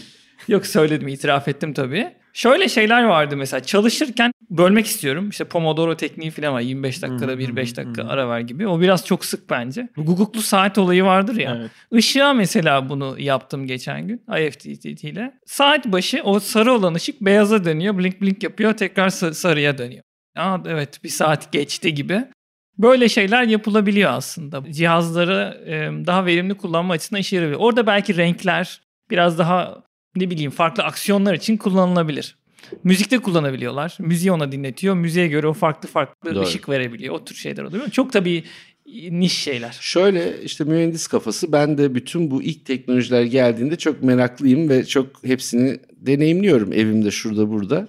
Zamazingo'ya ürün çekmesi için. Evet, Zamazingo'nun en güzel tarafı. Bakalım işe yarıyor mu falan diye. Anlamayacak ürünleri tanıtıyor olmamız. Sonra şöyle bir şeye düştüm İdris ya. Yani ben neler yaptım işte, eve gelmeden ev ısınsın da arabaya binmeden araba ısınsın. Ötekisine girmeden işte müzik başlasın. Uykum geldiğinde de ışıklar neler, yani sadece ışıkla ilgili değil. Şey hissiyatına düştüm ya. Yani iki amaçla bunu yapabilirsin. Bir, hayatı kolaylaştırmak için bu teknolojinin bize sunduğu imkanlar var ve hayatımızı daha hızlı, daha verimli kullanmak için bunu yapabiliriz. Ya da bu oyuncak etkisinden çok mutluyuzdur, oynamak için yapabiliriz. Ben oyuncak etkisinden etkilendiğim için yaptığım farkına vardım. Yani tabii ki çok işime yarayan kestirmeler, imkanlar var ama benim hayatım o kadar dolu bir hayat değil. Yani ben bilmem neye varmadan önce bilmem ne olursa oradan kazanacağım 90 saniyeyle aslında ben başka bir buluş yapan birisi değilim. Dolayısıyla orada biraz şeye girdim ben. Hani biraz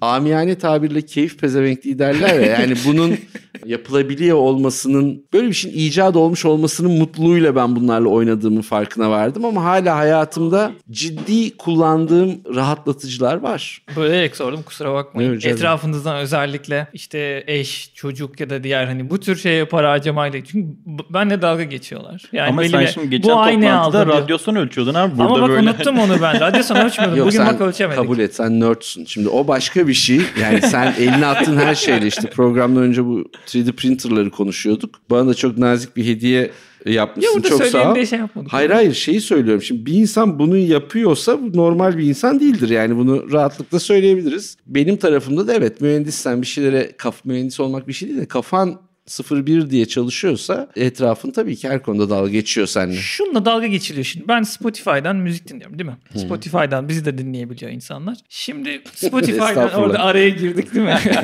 Reklam alıyor gibi.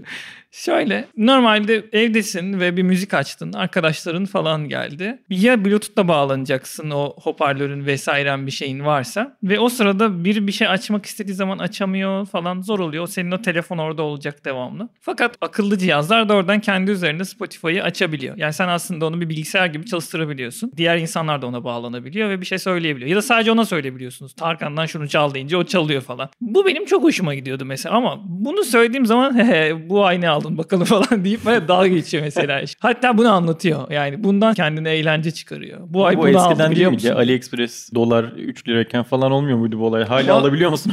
Yok, onda işte şeyde teknoloji dütüfirleri de artık icat oldu. Artık diyorum. Abi yani. Orada dalga geçilen şey senin bunlardan haberdar olman, sürekli vaktini bunları okumakla harcaman ve eve bir cihaz geldiğinde o cihazın nelere kadir olduğunu biliyor olman. Şimdi normal insan öyle yapmaz. Hani der ki Bluetooth hoparlör diye bir şey var, ihtiyacım var, alır koyar telefonuna eşler şey der. Sen bir de bunları okuyorsun. Akıllı olanını alayım evet. Bir de oluyor falan. Aralarındaki ilişkiyi kuruyorsun vesaire. Siz çözmüşsünüz o zaman. Yani seni çözdüm. Demiyorum. Yani çevreyle olan ilişkiyi çözdünüz yani, herhangi bir en azından baskı olmuyor. İyi bir şey ya. Tabii. Hoş. Ama böyle insanlar benim hoşuma gidiyor bir yandan. Dalga geçiyor olabilir, ben de dalga geçiyorum. 3 gününü bunu mu harcadım falan diye, ama gerçekten faydalı bir şeye uğraştığı için o insan benim gözümde değerli bir hale geliyor. Bir laf var ya, az gelişmişlik kümülatif bir şeydir diye, toplu bir şeydir diye. Nerdlük de öyle abi. Yani nerd bir adam her alanda nerd. Ben onun tillahıyla günde İlker'le ofiste yaşıyorum. Geçen gün şeyi yapıyor mesela, işte yok camlardan soğuk girme ihtimaline karşı camla işte pencere arasına bir tane bir şey bulmuş. Macunumsu bir şey. Onu çekiyordu falan. Eller batmış. Yani sadece çekomastiğin işte şimdi neleri çıkmış şey, onu da araştırıyor, kesin buluyor. Kesin bir şeydir. Ya o çekomastik değildir o. Değildir o, evet. Materyalini araştırmışsın. Sen de öylesindir muhtemelen. Yani sadece elektronikte değil. Ya doğru. Bir sürü konuda dikkat ediyorum ama bu iyi bir şey, bu kötü bir şey değil yani. Nerdleri sevin ya gerçekten. Yok, ben seviyorum. Sevmesek de dalga geçmeyin. Ya bu arada Zamazingo gerçekten çok iyi program. Sağ ol. Sen de AliExpress'ten otur.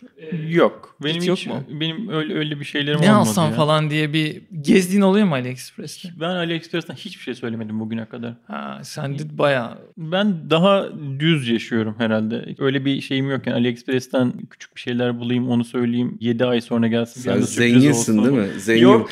Amazon'dan söylüyormuş. Ben arkadaşa söylüyorum ama getiriyor falan.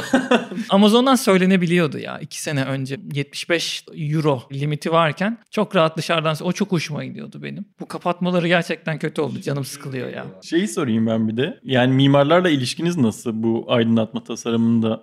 Yıllar içinde çok değişti. Yani mimarlar gıcık mı? Mimarlar gıcıktır zaten. Onun bizle bir alakası yok. O şey gibi. Devamlı kötüleme oluyor elektrik mühendisleri tarafından. Patronlar kötü insanlardır yani. Onlar öyle doğarlar. O benim ne düşündüğümle alakalı bir şey değil. Mimarlar kıldır diyor musunuz mesela direkt? Yok, ben artık demiyorum. Çünkü ben yani tasarımcı tarafına biraz geçince. Tabii ya, ben de kıl bir insan olduğumu bildiğim için orada kıllık da yine izafi, hani sade lafı gibi. Orada daha rasyonel nasıl tanımlayabildiğimiz önemli. Bizim tarafımızdan baktığında yani 4 tane aydınlatma tasarım ofisi varken Türkiye'de, ki hala da öyle, en büyük tartışma şeydi. Kimden aydınlatma tasarımcısı olur? İşte benle bir arkadaşım elektrik mühendisi, diğer 2 arkadaşım mimar. Mimar diyor ki mimardan aydınlatma tasarımcısı olur. Öteki diyor ki elektrik mühendisinden olur. İsminde mimari aydınlatma tasarım var. Dolayısıyla mimari olarak bir temelin olması gerekiyor zaten. Elektrikçi diyor ki elektrik eğitimi almış. Sadece bu iş şeyle olmaz.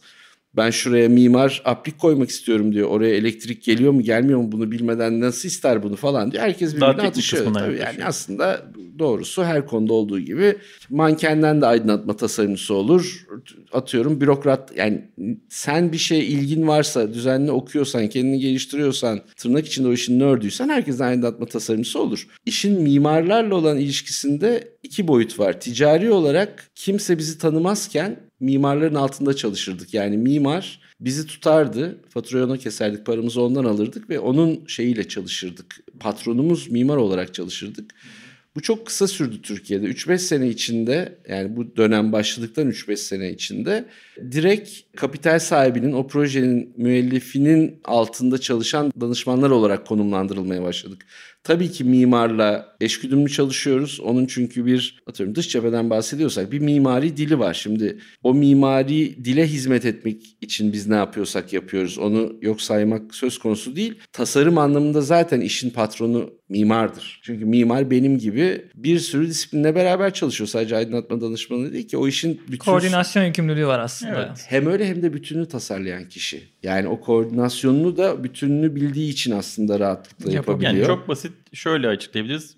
Cephede bir unsuru var. Orayı ön plana çıkarmak istiyorsunuz. Peyzaj mimarı oraya gidip ağaç koyarsa, çok kabaca anlatıyorum, dersiniz ki bu burada olmamalı. Yani yüksek ağaç kullanma, çalı kullan, başka bir şeyle geç olan ya da aydınlatma tasarımcısına ben burayı geceliği öne çıkarmak istiyorum deyip bir yön göstermeniz gerekiyor ki, çünkü ana unsuru çıkardınız siz. Ürünün şurasını patlatalım, burasını pasif tutalım ve benzeri gibi. Ki Türkiye'de bu aslında yoğunlukla dışarıdan alınan bir hizmet. İngiltere'de, Amerika'da bildiğimiz bu işin kapitallerin hepsindeki büyük mimari ofislerin içinde bir branştır zaten. Yani dışarıya vermezler onu. Kendi içlerinde çözerler. Doğrusu da odur. Çünkü bir mimari yapıyı ben tasarlarken sadece gündüz için değil, gece için de tasarlıyorum. Gece nasıl gözükmesi gerektiğini de düşünsene, koskoca siz binayı tasarlıyorsunuz Allah aşkına. Yani bir ışığını mı çözemeyeceksiniz? Işıkla alakalı konu şudur. Yani ben hep derim, yıllardır bir üniversitede bunun dersini veriyorum. En konuya uzak bir insana bile ben temelini 6 ayda öğretebilirim. Ondan sonrası zaten... Sen de biliyorsun ki şantiye bilgisi, gidip sürekli başın derde giriyor, burnun sürtülüyor bir yerlerde. O problemlere nasıl çözüm bulabilirim pratiği, ama temelinde bir şey yoktur ışığı bilmekle alakalı. Peki buradan şeye geleyim. Bir Çamlıca kulemiz yapıldı biliyorsunuz. Geçen gün de aydınlatıldı. Yeah. Evet. İyi mi kötü mü durumu, değil mi? Dışarıdan bakan kişi, ben mesela sığ oynayacağım biraz da, kusura bakma. Tamam. Hani, sade vatandaş olarak iyi oldu, bayrak falan koyulabiliyor. Eyfel'e de bayramlar falan oradan duyurulabiliyor. Mesaj verilebiliyor. Ama muhtemelen sen forma dair hiçbir şey algılayamıyorum o ışıklandırmadan. İşte geçen gün ben biraz akşamüstü Çatalca tarafına gidecektim. Yola çıktım, bir ışık böyle gözümde. Bir de çünkü şuradaki yolda, yani işte köprüye bağlanırken direkt karşınızda kalıyor. Çok şiddetli, evet. İnanılmaz, böyle araç sürüyorum ama dikkatimi dağıtıyor bir kere. Gözümü ondan alamıyorum falan.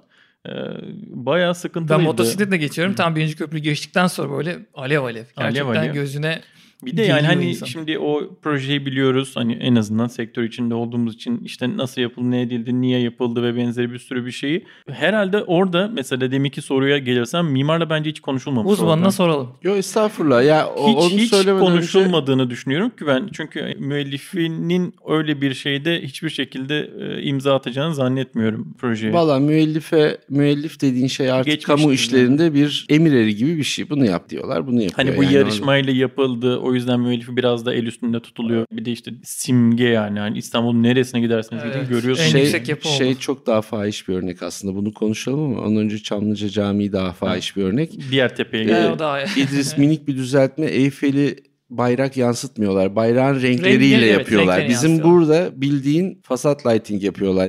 Bizim bayrağı dalgalandırmaya çalışıyorlar böyle amorf bir yüzeyde. Doğrudan ekran yapılmaya çalışıyor. Ekran yapılmaya çalışıyor. Bu bir kere şey. İkincisi şeye çok kırgınım. Şu tip olaylara ben çok kırılıyorum. Yani eminim ki çok işini bilen insanlar yapmışlardır ama iş herhangi bir yerden siyasi bir yere evrildiğinde kamusal alanda çok kırılıyorum ben.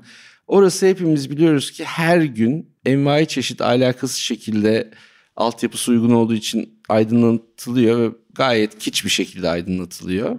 Ya ama mesela yılbaşında aydınlatmıyor olmak, orayı karanlık bırakmak ayıp kalıyor. Yani evet, geçen Twitter'da gördüm. Ben kendim gördüğüm için söylüyorum. Ömer Yılmaz da paylaşmıştı ve ben onda hak vermiştim. O sırada o bölgeye bakamıyordum. Evet, yani biz yılbaşını evet inanmıyoruz, kutlamıyoruz yani. Ya da bilmem ne demenin bir anlamı. Yani bunu diyebilirsin ama bunu bunun üzerinden söylemek benim zekama hakaret gibi oluyor. Öteki konuda abi şöyle. Orada kurnaz hissediliyor da o yüzden. Evet yani. Ne kadar da güzel böyle çaktırmadan laf söyledim falan. Neyse konu başka yerlere gider. Evet, nasıl ben buruluyorsam başka bir insan da bundan seviniyor. Bunun farkındayım tabii ama hani bu şeye gerek yok. Hani bunun üzerinden bir kamp yaratmaya gerek yok. Valla şöyle, sorduğun sorunun cevabı her alanda olduğu gibi bir takdir müessesen yoksa, yani bir şey yaptım ben bunu böyle yapmak istiyorum diye sundun. Karşı tarafta annemin bir lafı vardı, yani ev temizlemeyi bilmiyorsan ev temizletmek için birisini çalıştıramazsın gibi. Çünkü çok yaşlandığı zaman evin temizliğini yapamıyordu. Bir yardımcı birisi geliyordu haftada bir, o temizliyordu evi.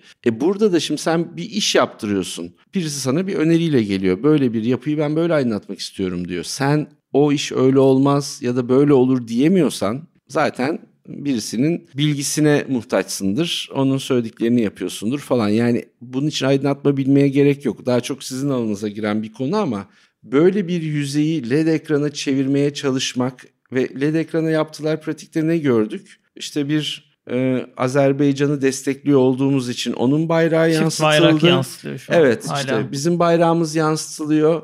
Yani şöyle bir şey olmayacağını biliyoruz ya. Hani oradan İşte deprem anında toplanma alanlarının tam listesi diye bir şey geçiyor olmayacak. Dolayısıyla hani ya özel günlerde bir farkındalık yaratmak için bayrak koymak gibi. Ama o yüzey buna uygun değil. Bizim elimizde, kamunun elinde bunu sağlayacak bir sürü şey var. Bir sürü yer var, evet. Daha yakın, daha okunabilir, evet, daha çeşitli ve bir otomasyona bağlı yerler var. Sizin söylemediğiniz ben söyleyeyim. Benim kişisel olarak bence çirkin bir şey. Yani bu orada gördüğüm şey çirkin.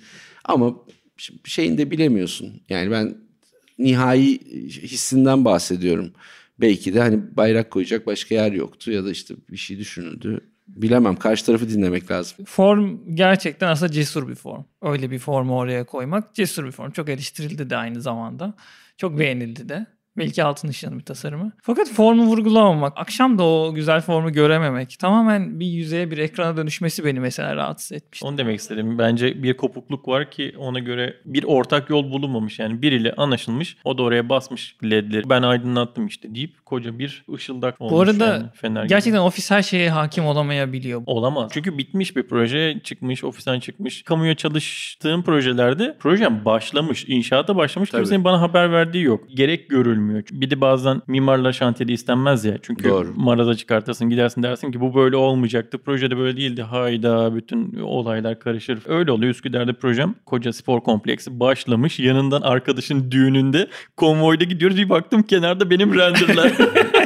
Aha benim proje bu falan dedim ben. Neyse dedim ben buraya bir uğrayayım bir gün falan. İşte 3 gün sonra döndüm, uğradım. Bir ne yapıyorsun, ne diyorsunuz? İş başlamış mı? Haber. Yani şeyde de eleştirildi işte. Yakınında yani Çamlıca'ya gittiğin zaman etrafından baktığın zaman yapı zaten çok büyük. Ve daha yaklaştıktan sonra artık cephe panellerinin derzilerini görebiliyorsun. Çok kötü olmuş. Gerçekten o, çok yani kötü olmuş. Bu konuşuldu. Hı-hı. Dönüp bakıyorsun ikon yapı.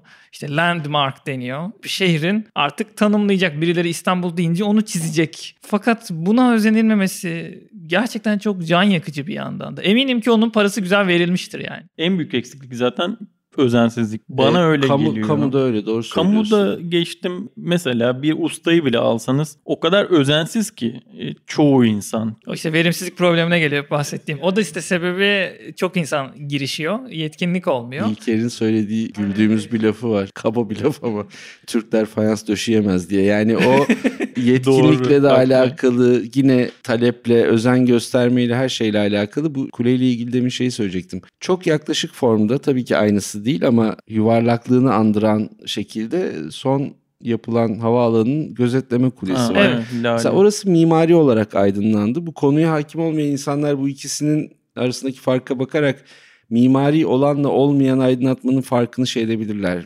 Bir tanesi daha sinyalizasyon, yani Çamlıca'daki. aslında mimari olarak aydınlatılmış bir şey değil. Bizim formunu göstermekten ziyade mesaj verme amacıyla aydınlatılmış bir yer. Ama en tepesi orası, yani sinyalizasyona dair kısmı kırmızı kırmızı yanıp sönen. Ya aslında LED ekran da sinyalizasyondur ya. Ha, yani anladım. Şey anlamında. Anladım. Mesaj vermek. Mesaj vermek anlamında. Tam da kelime anlamında. Ben sinyali doğrudan kırmızı kırmızı yananlara. Aslında şeyin tillahı var. Gözetleme kulasında sinyalizasyonun tabii orada şey var. Var evet. Yapının aydınlatılması olarak, yani ışık kaynağının kendisini görmeyip etkisini gördüğümüz, yapının üzerinde etkisini gördüğümüz versiyonu da var. Ama doğru söylüyorsun. Acıklı olan orada şu. Bizde mesela çok pahalı markalar var. Dünyada aydınlatma armatürünün tabii onlar en teknolojik ve en kaliteli biziz diye bu paradayız diyorlar ama mesela Alman Erko var, Zumtobel var, İtalyan Guzini var, şu var, bu var. Biz maalesef bunların bütçesi kadar cebimizden bütçe çıkarak yapıyoruz aslında bütün bu işleri. Fakat aldığımız malzeme onların 1/4 kalitesinde. Ya o parayı veriyorsak o ürünlerin kalitesinde ürünler tedarik edilsin, kullanılsın. Ya da biz 1/4 kalitesinde ürünleri koyuyorsak 1/4 parayı verelim. Yani aradaki kaçak olmasın. Aslında hepimizin canını yakan sıkıntı o. Kamu bayağı böyle. Çok muzdarip oldum bir konuda. Sıkıntıya sokacağız kendimizi. Şu an bayağı zil girdik. Bir daha çalacak galiba. Zil çalabilir mi? Yok, o kadar çabuk olamaz. Henüz kurgulanmadı. Şunu söyleyeceğim, ben aslında biraz medya kısmına getireceğim. Çünkü Mustafa Bey aynı zamanda aslında ben şeyden duyuyordum. Aydınlatma tasarımcısı olduğunuzu biliyordum ben öncesinde. Zaten görünce şaşırmıştım. Ne alaka değil? Otantiks'te ne alaka değil. Ha, oyunculuğu da varmış dedim. Yok, kaldı ki yok. Ama iyiydi, ben vermiştim oradaki oyunculuğunuzu. Şimdi Flu TV'de yapımcı olarak söyleniyor ama gerçekten yapımcı mısınız? Yok, hayır. Yapımcı şöyle bir şey. Yani yapımcının bir sürü farklı alanda bir sürü farklı anlamı var yani. Mesela evet, bizdeki müteahhit mi demek yapımcı, medyadaki yapımcı? Yok, yani şu mesela bir film yapımcısı bile biliyorsun executive yapımcı var. İşte o yapımcı bir sürü gidiyor. Bizim kendi ufak cürümümüzdeki yapımcı şu demek. O işin hayata geçmesi için gereken parayı bulan insan demek aslında. Bulan insan. Evet. Veren insan değil. Vermen de gerekiyor, bulman da gerekiyor. Yani bulamıyorsan vereceksin. Ama şöyle bir algı varsa öyle bir şey yok. Yani burada 2 kişiden bir tanesi cebi dolu para babası. O böyle saçıyor paraları. Şeyler, öyle bir şey yok tabii. Şu an masada tomarlar var. benim Fluti'deki görevim idari ve mali işler. İşte sponsorluklar, reklamlar, gündelik hayatımızın devam etmesini sağlayacak çarkı çeviriyor olmak. Ki yaratıcı insanlar yaratıcılıklarını konuşturabilsinler ve insanlara ulaşalım. Benim Flu TV özelinde şöyle bir şeyim var aslında. Hatta ben hiç yorum yapmış bir insan değilim YouTube'da falan ama bunu yazasım vardı yani. Ben alayım, kendim yazarım. Yani öyle daha etkili olacak buradan söylediğim. Oradan içeriye doğrudan. Demin de aslında bazı şeylerden bahsettik ya, işte özensizlik. Flu TV'nin bence en güzel yanı entelektüel bilginin değerli bir şey olduğunu göstermesi. Yani oraya çıkan insanlar işinin ehli, normalde günlük hayatta karşılaşıldığında hatta bazen dalga geçilen falan böyle işte laf arasında bu da işte bilmem ne. Tırnak içinde o da atom karınca bilmem ne falan gibi. Hani böyle bir sürü bir şeyler söylenen insanların orada bir şeyler anlatması, belki de çoğu kişinin anlamaması çok normal bir biçimde ama saatler boyu ona bakabiliyor ve anlamaya çalışıyor olması benim için o anlamda çok değerli. En iyi yapılan şey, her şeye geçtim. Kanaldaki o konuşabilir, bu program yapabilir falan ama böyle bir şey görüyorum orada. Belki de bilerek ya da bilmeyerek yapılmış bir duruş. En değerli konu bu bence bu kanal hakkında. Kesin bilerek onu da söylemek isterim açıkçası. Yok yani. Doğru, şöyle birkaç tane şey var abi bununla ilgili. Bizim ilk talentımız Emrah'tı, sevgili Emrah'tı. Tarih üzerine. Emrah'la program yapa şunu hissettim, onu söylemek isterim. Kişisel fikrim. İnsanlar, şimdi Emrah çok hızlı konuşan birisi. Birkaç dilde çok dil biliyor ve bir cümleyi kurarken tek bir dilden faydalanmıyor. Arada o anda ilk aklına gelen dilin kelimesini kullanarak devam ediyor. Çok niş bir alanda çalışıyor. Yani tarih ama tarihin de spesifik alanlarında daha uzman. Diğerlerini de tarihçi olduğu için biliyor. Şimdi bu adamla biz 1 saat program yapıyoruz. Yarım saat, yani yarım saati yayınlanıyor ama... Sen de biliyorsun. Onu diyeceğim, evet, hamları çok uzun oluyor. Tabii. Programın da mesela hamı uzun olacak. 1,5-2 saatlik bir şeyden yarım saatlik bir şey çıkıyor. Ve insanlar kimlerin seyrettiğini her türlü data var. tabii elimizde. Kimler dinliyor? Kimler dinliyor? YouTube accountları onlar hep. Hangi yaş grubu, hangi eğitim seviyesi, işte kadın, erkek, bir sürü data var elimizde.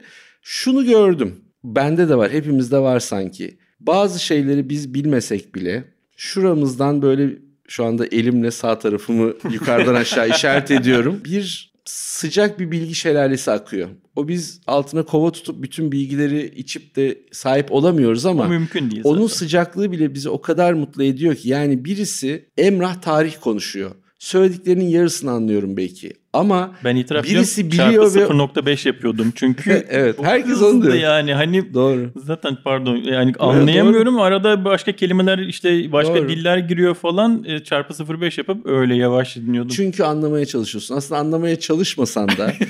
O kadar sıcak bir şey ki o, yani orada bir yerde, yani dibinde bir bilgi var ve onun orada oluyor olma hissi çok güzel bir şey. Şimdi geliyorum diğer talentlara. Bir kere kişisel olarak şeyden çok mutluyum. Kanalda herkes akıllı, herkese hoca deniyor. Ben de o bünyedeyim ya, bana da birisi bir şey yazarken hocam diye yazıyorsa acayip bir şey. Bir title kazanılmış orada. Ama bu insanlar çok değerli, yani benim ilişkim onlarla sadece YouTube üzerinden değil, sadece orada yaptıkları programları dinlemiyorum yani. Böyle sizin gibi yan yana oturduğumda da o kadar harika insanlar ki şey çok yani biz onları sadece bir yönleriyle biliyoruz ama bunlar hayata karşı da başka bir sürü pratik olumluluk üreten insanlar. Dolayısıyla evet, etrafında böyle insanlar olduğu zaman keyifli. Evet, bilinçli yapıldı çünkü biz bunu hiç negatif anlamda söylemiyorum. Belki de yaşamın gerekliliğidir. Sadece Türkiye için de söylemiyorum. Yani bunu bir yergi olarak söylemiyorum. Çok izah ettim kendimi ama vasata çok alıştırıldık. Hem alışmaya meyilliyiz hem alıştırıldık. Çünkü vasat dediğin şey, yani daha bir komün hayatı, bireysellikten daha çoğulcu davranıyor olma eğilimi aslında bizi yönetenlerin de tercih ettiği bir şey. Yani oy vesaire, yani şimdi herkes kafasından çıkıp da şöyle dese ya trafik ışıkları niye 3 renk, niye kırmızı, yeşil, sarı, onlar niye pembe, mor ve bilmem ne olamıyor dese, tek tek insanlara bunu izah ediyor olmak daha zor. Dolayısıyla hep istenir ki çok bireyselleşmeyelim. Flu'nun aksine. Rahat yönetilebilir toplum hep istenilen bir şey tabii. Bunu çok anlıyorum ama öyle bir hale geldik ki neredeyse bizim yapmaya çalıştığımız şey olan insanların spesifik konularda bilinçlendiriliyor, eğitiliyor olması konusu neredeyse istenmeyen, tükaka denen zararlı kategorisine sokulan bir şey. O kadar da değil tabii. İşte yani, dalga geçilir halde o insanların normal hayatı. Ve şunu da gördük ki gelen teveccühden, rağbetten aslında bu gayet talep edilen bir şey. Yani kişisel olarak da İlker, ben şey deniyordu. YouTuber mı oldunuz? Ne oldu? Mimar birisi yazmış yani. Mimari aydınlatmada para mı kalmadı? Hadi yani bakalım. Çünkü YouTube... Yazdılar mı bunu? Tabii. Benim de 11 yaşında çocuğum var. Ali de. Şimdi artık normal derslerini de şeyden alıyorlar. Online alıyorlar. Gerçekten bir pencereyi kapatıyor ders bittiğinde. Fortnite'ı açıyor. Hayatına devam ediyor. Ve YouTube izliyor aynı zamanda. Dolayısıyla YouTube light bir şeydi. YouTube daha çok çocukların ilgi gösterdiği, daha kakarı, kikiri vesaire bir şeydi ki biz de kendimizi çok eğlenceli zannederek program çekiyoruz aslında. Konular akademik ya da şey konular olsa bile aslında eğlenmeye çalışıyoruz. Çünkü şu anda yaptığımız işte bile eğlenmiyorsak ya da eğlenceli bir tarafından bakmıyorsak karşı tarafa ulaşmanın zor olduğunu inanıyorum. Yani YouTube'da da, podcast'te de. Kolay tüketilebilir olması gerçekten çok önemli görüyorum ben kendi adıma. Rafine ediliyor ya. Şimdi bir sürü şey atılıyor aslında arada, anlaşılamayacak şeyler. Doğrudan o kişiler... Hepsi kendi alanında uzman kişileri, doğrudan kendi spesifik alanıyla konuşturmaya kalksan hemen yarım saatte ölüyor herkes zaten ama gerçekten çok iyi modere ediliyor. O da çok güzel. Kolay tüketiliyor olması için de kalori barındırmamasını gerektirmiyor. Yani gerçekten kalorili bir şey de kolay tüketilebilir. O da İlker Canikligil'in becerisidir aslında. Yani orada hiç kimsenin etrafta kendine pay çıkartacağı bir durum yok. Dolayısıyla iyi olacak. Yani iyi olmaya devam ediyor. Yeni seriler geliyor. Bazı seriler sonlanıyor. Başka collaboration'lar olacak vesaire. Yeter ki parasını bulalım işte. Ya bence karşılığı kesinlikle olacak. Çünkü izlenmelerden eskiden bugüne bakıyorsun. Yani ilk zamanlardan bu zamana bir doğrusal artış. Doğru. Ben görüyorum, bu gerçekten iyi bir şey. Aslında ama bir de şu da var. Değil. O lafını kestim ilk yılı 170 binle kapattık. Evet, şu anda ikinci yılı 460 binle kapattık. Dolayısıyla... Ama bunun tabii şey olduğunu biliyoruz. Yani bu paraboliklik sürekli devam edebilecek bir şey değil. Bunun bir doyma şeyi var. Onun ne olduğunu hep beraber bakacağız, göreceğiz. Ama talep olması güzel, izlenmesi güzel. Ben kendi adıma motosiklet tarafıyla Fuat abileri çok severim. Ya onları. Fuat abi ya. Duy sesimizi yapmıyor. Kendisi mi yapmıyor? Evet. Gerçekten. Bizim bu kadar ilgiyle takip edilen bir şeye söz söyleme haddimiz mi var? Ama yani izlenmesi azdı ya. Diğerlerine göre biraz daha azdı. Ve olabilir. Hiç konu o değil. Bazı programlarda izlenme hiçbir şeydir. Gerçekten, çünkü motosikletle ilgili kitle bulmak daha az. Doğru. Evet. Ve Barkın Bayoğlu'yla bunlar yapıyorlardı beraber. Çok beğeniyordum böyle programları. Evet. Ve öbür tarafa geçince ya bir rüya takım oluşmuş tekrar ve çok güzel diye. Ve devam etmedi orada. Şey yapmıştım. İnsan görünce bir şey katkıda bulunmaya çalışıyor. Zaman time kodları girmiştim. Yorum olarak işte sabitlemişlerdi falan. Evet. Bir şey yapası geliyor insanın. Gerçekten iyi bir iş görünce destekleyisi geliyor. Eminim katıl butonu aslında çok para getiren bir şey değil ama motivasyon açısından çok iyi bir şeydir muhtemelen YouTube'daki. Doğru. Çünkü 3 liralarla dönecek bir şey değil bu, belli yani. Şöyle bir zorluk var. Biz ufak bir ekibiz ve yapılacak çok iş var. Mesela hala gönlümüzdeki kadar üyelere ekstra içerik sağlayamıyoruz. Çünkü o da çok ciddi bir iş yükü ve başlı başına bir şey. Şunu yapabiliriz şu anda. Ekibimizi çok genişletebiliriz. Çünkü sürekli bununla ilgili çok nazik mailler alıyoruz. Ama o zaman da bunu yönetmek, o lezzette ilerliyor olmak çok kolay olmayacak. Dolayısıyla Flu TV Haber, Flu TV Spor ve Flu TV 2 kanallarını hayata geçireceğiz herhalde. Böyle uydu şirketleşme. Türksel. Yok, gerçekten çok iyi iş. Gerçekten tebrikler yani. O açıdan büyük de zevk oldu yani bu şekilde sizle karşı karşıya sohbet etmek de çok hoş oldu. Ben de aynı şekilde. Hiç alışılagelmiş bir bölüm olmadı Erkan. Hiç öyle hafif de yapamadık. Gayet ağır. En komik tarafı da beni şey diye çağırdınız ya, bu aydınlatma yarışmasının sonuçları üzerine konuşacağız diye. Ben onu konuşmadık. Açacak mıydı? Evet. Yok şakası bir tarafa. Siz nasıl derseniz. Bir buçuk saattir konuşuyoruz. Ya şöyle, onunla da kapatabiliriz. Aydınlatma ürünleri tasarımı yarışması yapılmıştı İstanbul'da. Bu da hoşuma gitmiyor mesela, sorulması birilerine. Birileri gelsin ve gerçekten bizim kamuoyunda olacak. Ya öyle ya böyle yerine koyacak elemanı. Yani bilen birileri tasarlasın denince. Aslında şeye bağlayacaktım orada. Kazanan kişiler de endüstri ürünleri tasarımcıları da var. Mansiyon alanlar. Yine elektrik mühendisi ve mimari tasarımcı bir ekip. İşte Zeki Beyler kazanmışlar. O da aslında güzel bir sonuç gibi gelmişti. En azından işi biraz daha bilen bir ekibe gitmesi benim hoşuma gitmişti. Projeyi inceledin mi? Sen bakabildin mi ürünlere? Çok bakamadım. Sadece takip ettiğim bir ofis çok vardı. Çok bakabileceğimiz onların bir şey de daha yayınlanmadı bildiğim kadarıyla. Bir doküman var internet sitesinde. Evet. Daha böyle nasıl tanımlayayım? Söylemek de çok zor. Çizmek bazen çok kolay geliyor böyle. Onu böyle çizeyim diyorsun. Alışkanlık meselesi. Daha dairesel tasarımlar. Daha böyle eğrisel formlarla tasarımlar yapmışlar. Ben aynı şeyden mutluyum. Deminden beri şu da şöyle oldu, bu da böyle oldu. Bazı negatif şeyler söyledim ama ilk defa böyle bir şeyle alakalı işi bilen insanların elini taşın altına koyacağı bir şey yapıldı. Olur olmaz Zeki abiyi tanırım. Onların kazanmış olmasından da gayet mutluyum.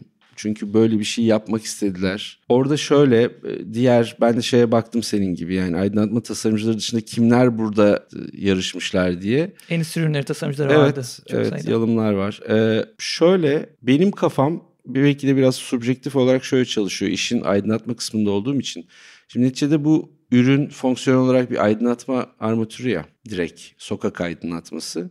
Dolayısıyla ışığı bilen birisinin yanına ortak çalışma arkadaşı olarak tasarımcı alıyor olması bence daha doğru bir formül. Diğer formüllerde tasarımcı yanına ışığı bilen birisini alarak devam ediyor oluyor. Dolayısıyla aydınlatma tasarımcısının, biz bu arada karışıyor tabii. Asli işimiz bizim obje tasarımı değil. Ama işimiz gereği bu tip durumlarda objeleri tasarlayabiliyoruz ışık bilgimizle. Ama mutlaka yanımızda kazanan ekipte olduğu gibi Zeki abinin ekibini de tanırım. Farklı disiplinlerden insanlar da olması kaydıyla. Burada krediyi onlara vermemiz gerektiği kadar bir aydınlatma armatürünün tasarlanması noktasında bir yarışma açılıyor olma aklını gösterenlere de krediyi vermemiz lazım.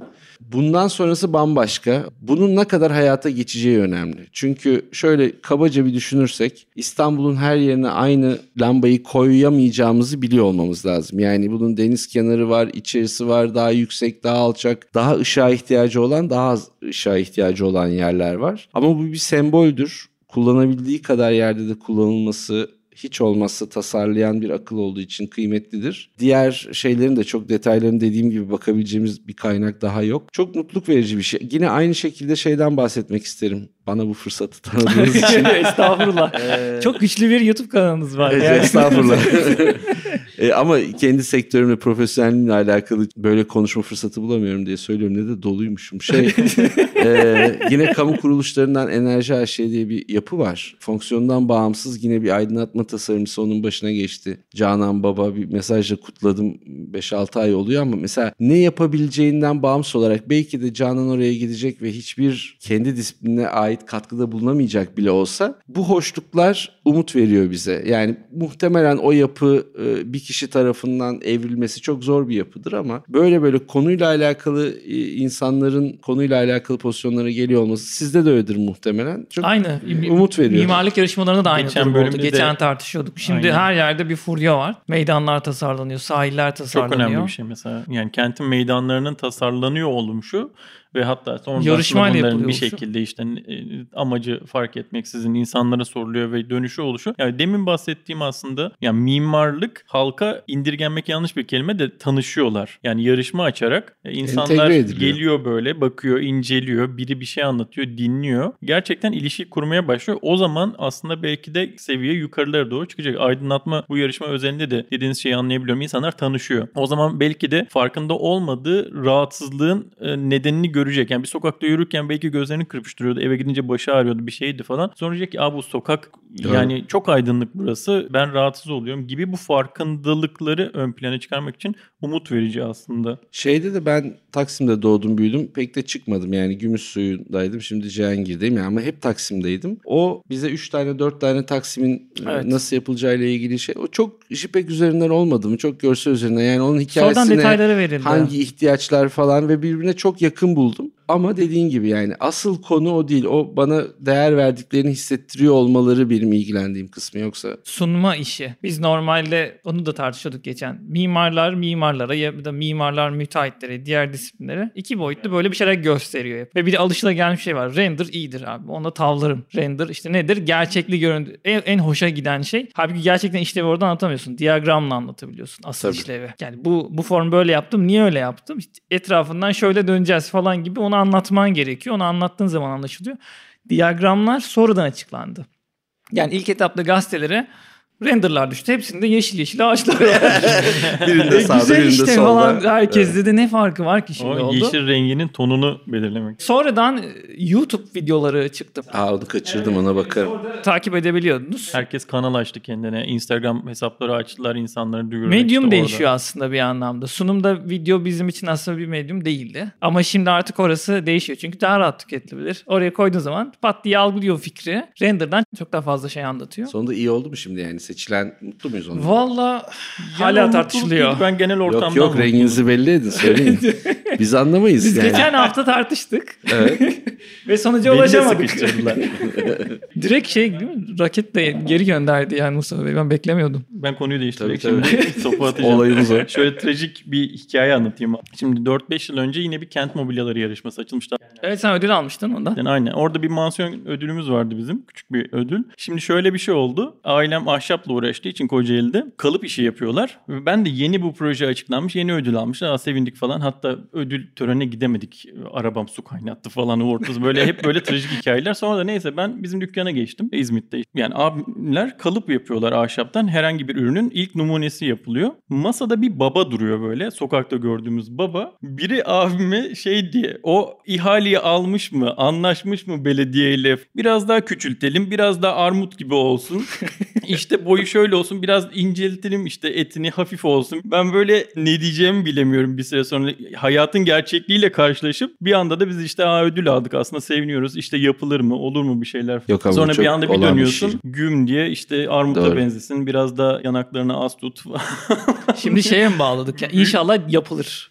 Evet çok önemli seçiliyor ama inşallah yani yapılır. Çok önemli özellikle kamuya yapılan işlerde. Dedim ya ben de çok kamuya çalıştım. Kamuda şöyle şeyler çok oldu maalesef. Son hafta öğrendik ki rafa çiziyoruz projeyi. Çiziyoruz çok güzel bilmem ne falan ama bir şeyler olmuş. arada. İlk başta yapılacak diye tabii onlar da ümit ediyor ama bir şeyler olmuş. Meğersem rafa kaldırılıyor en sonunda proje ve kaldırıp biz teslim ettik. Rafa kaldırıldı, koyuldu. Bir şeyin yapılması çok önemli.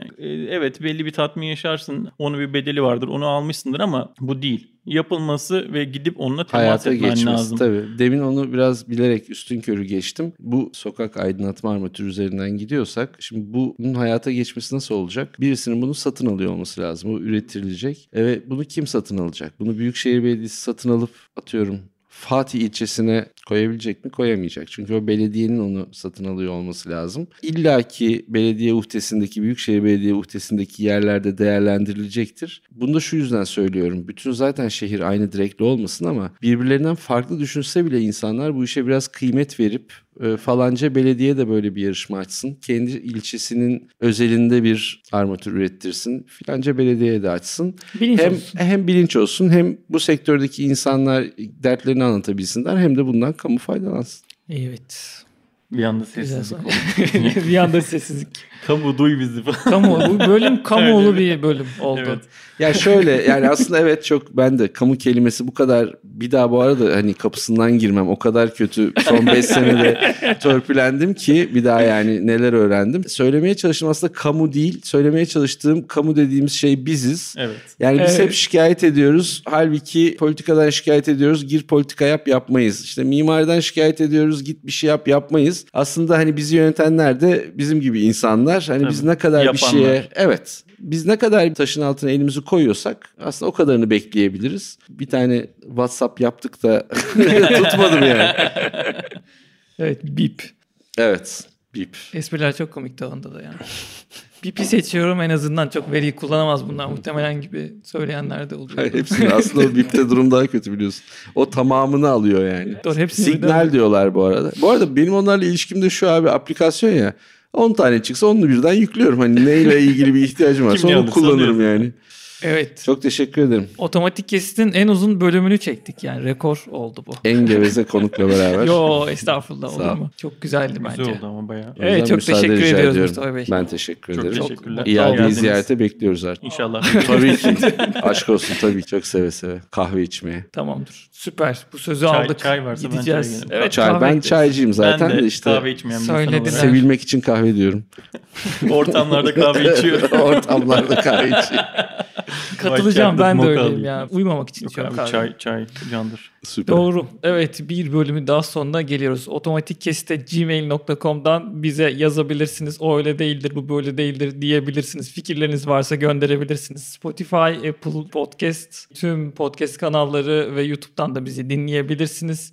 Bugün burada Erkan Hakan ve Mustafa Seven vardı. Çok teşekkür ediyoruz. Kendinize iyi bakın. Çok teşekkürler vakitleriniz için. Görüşmek üzere. Bay bay.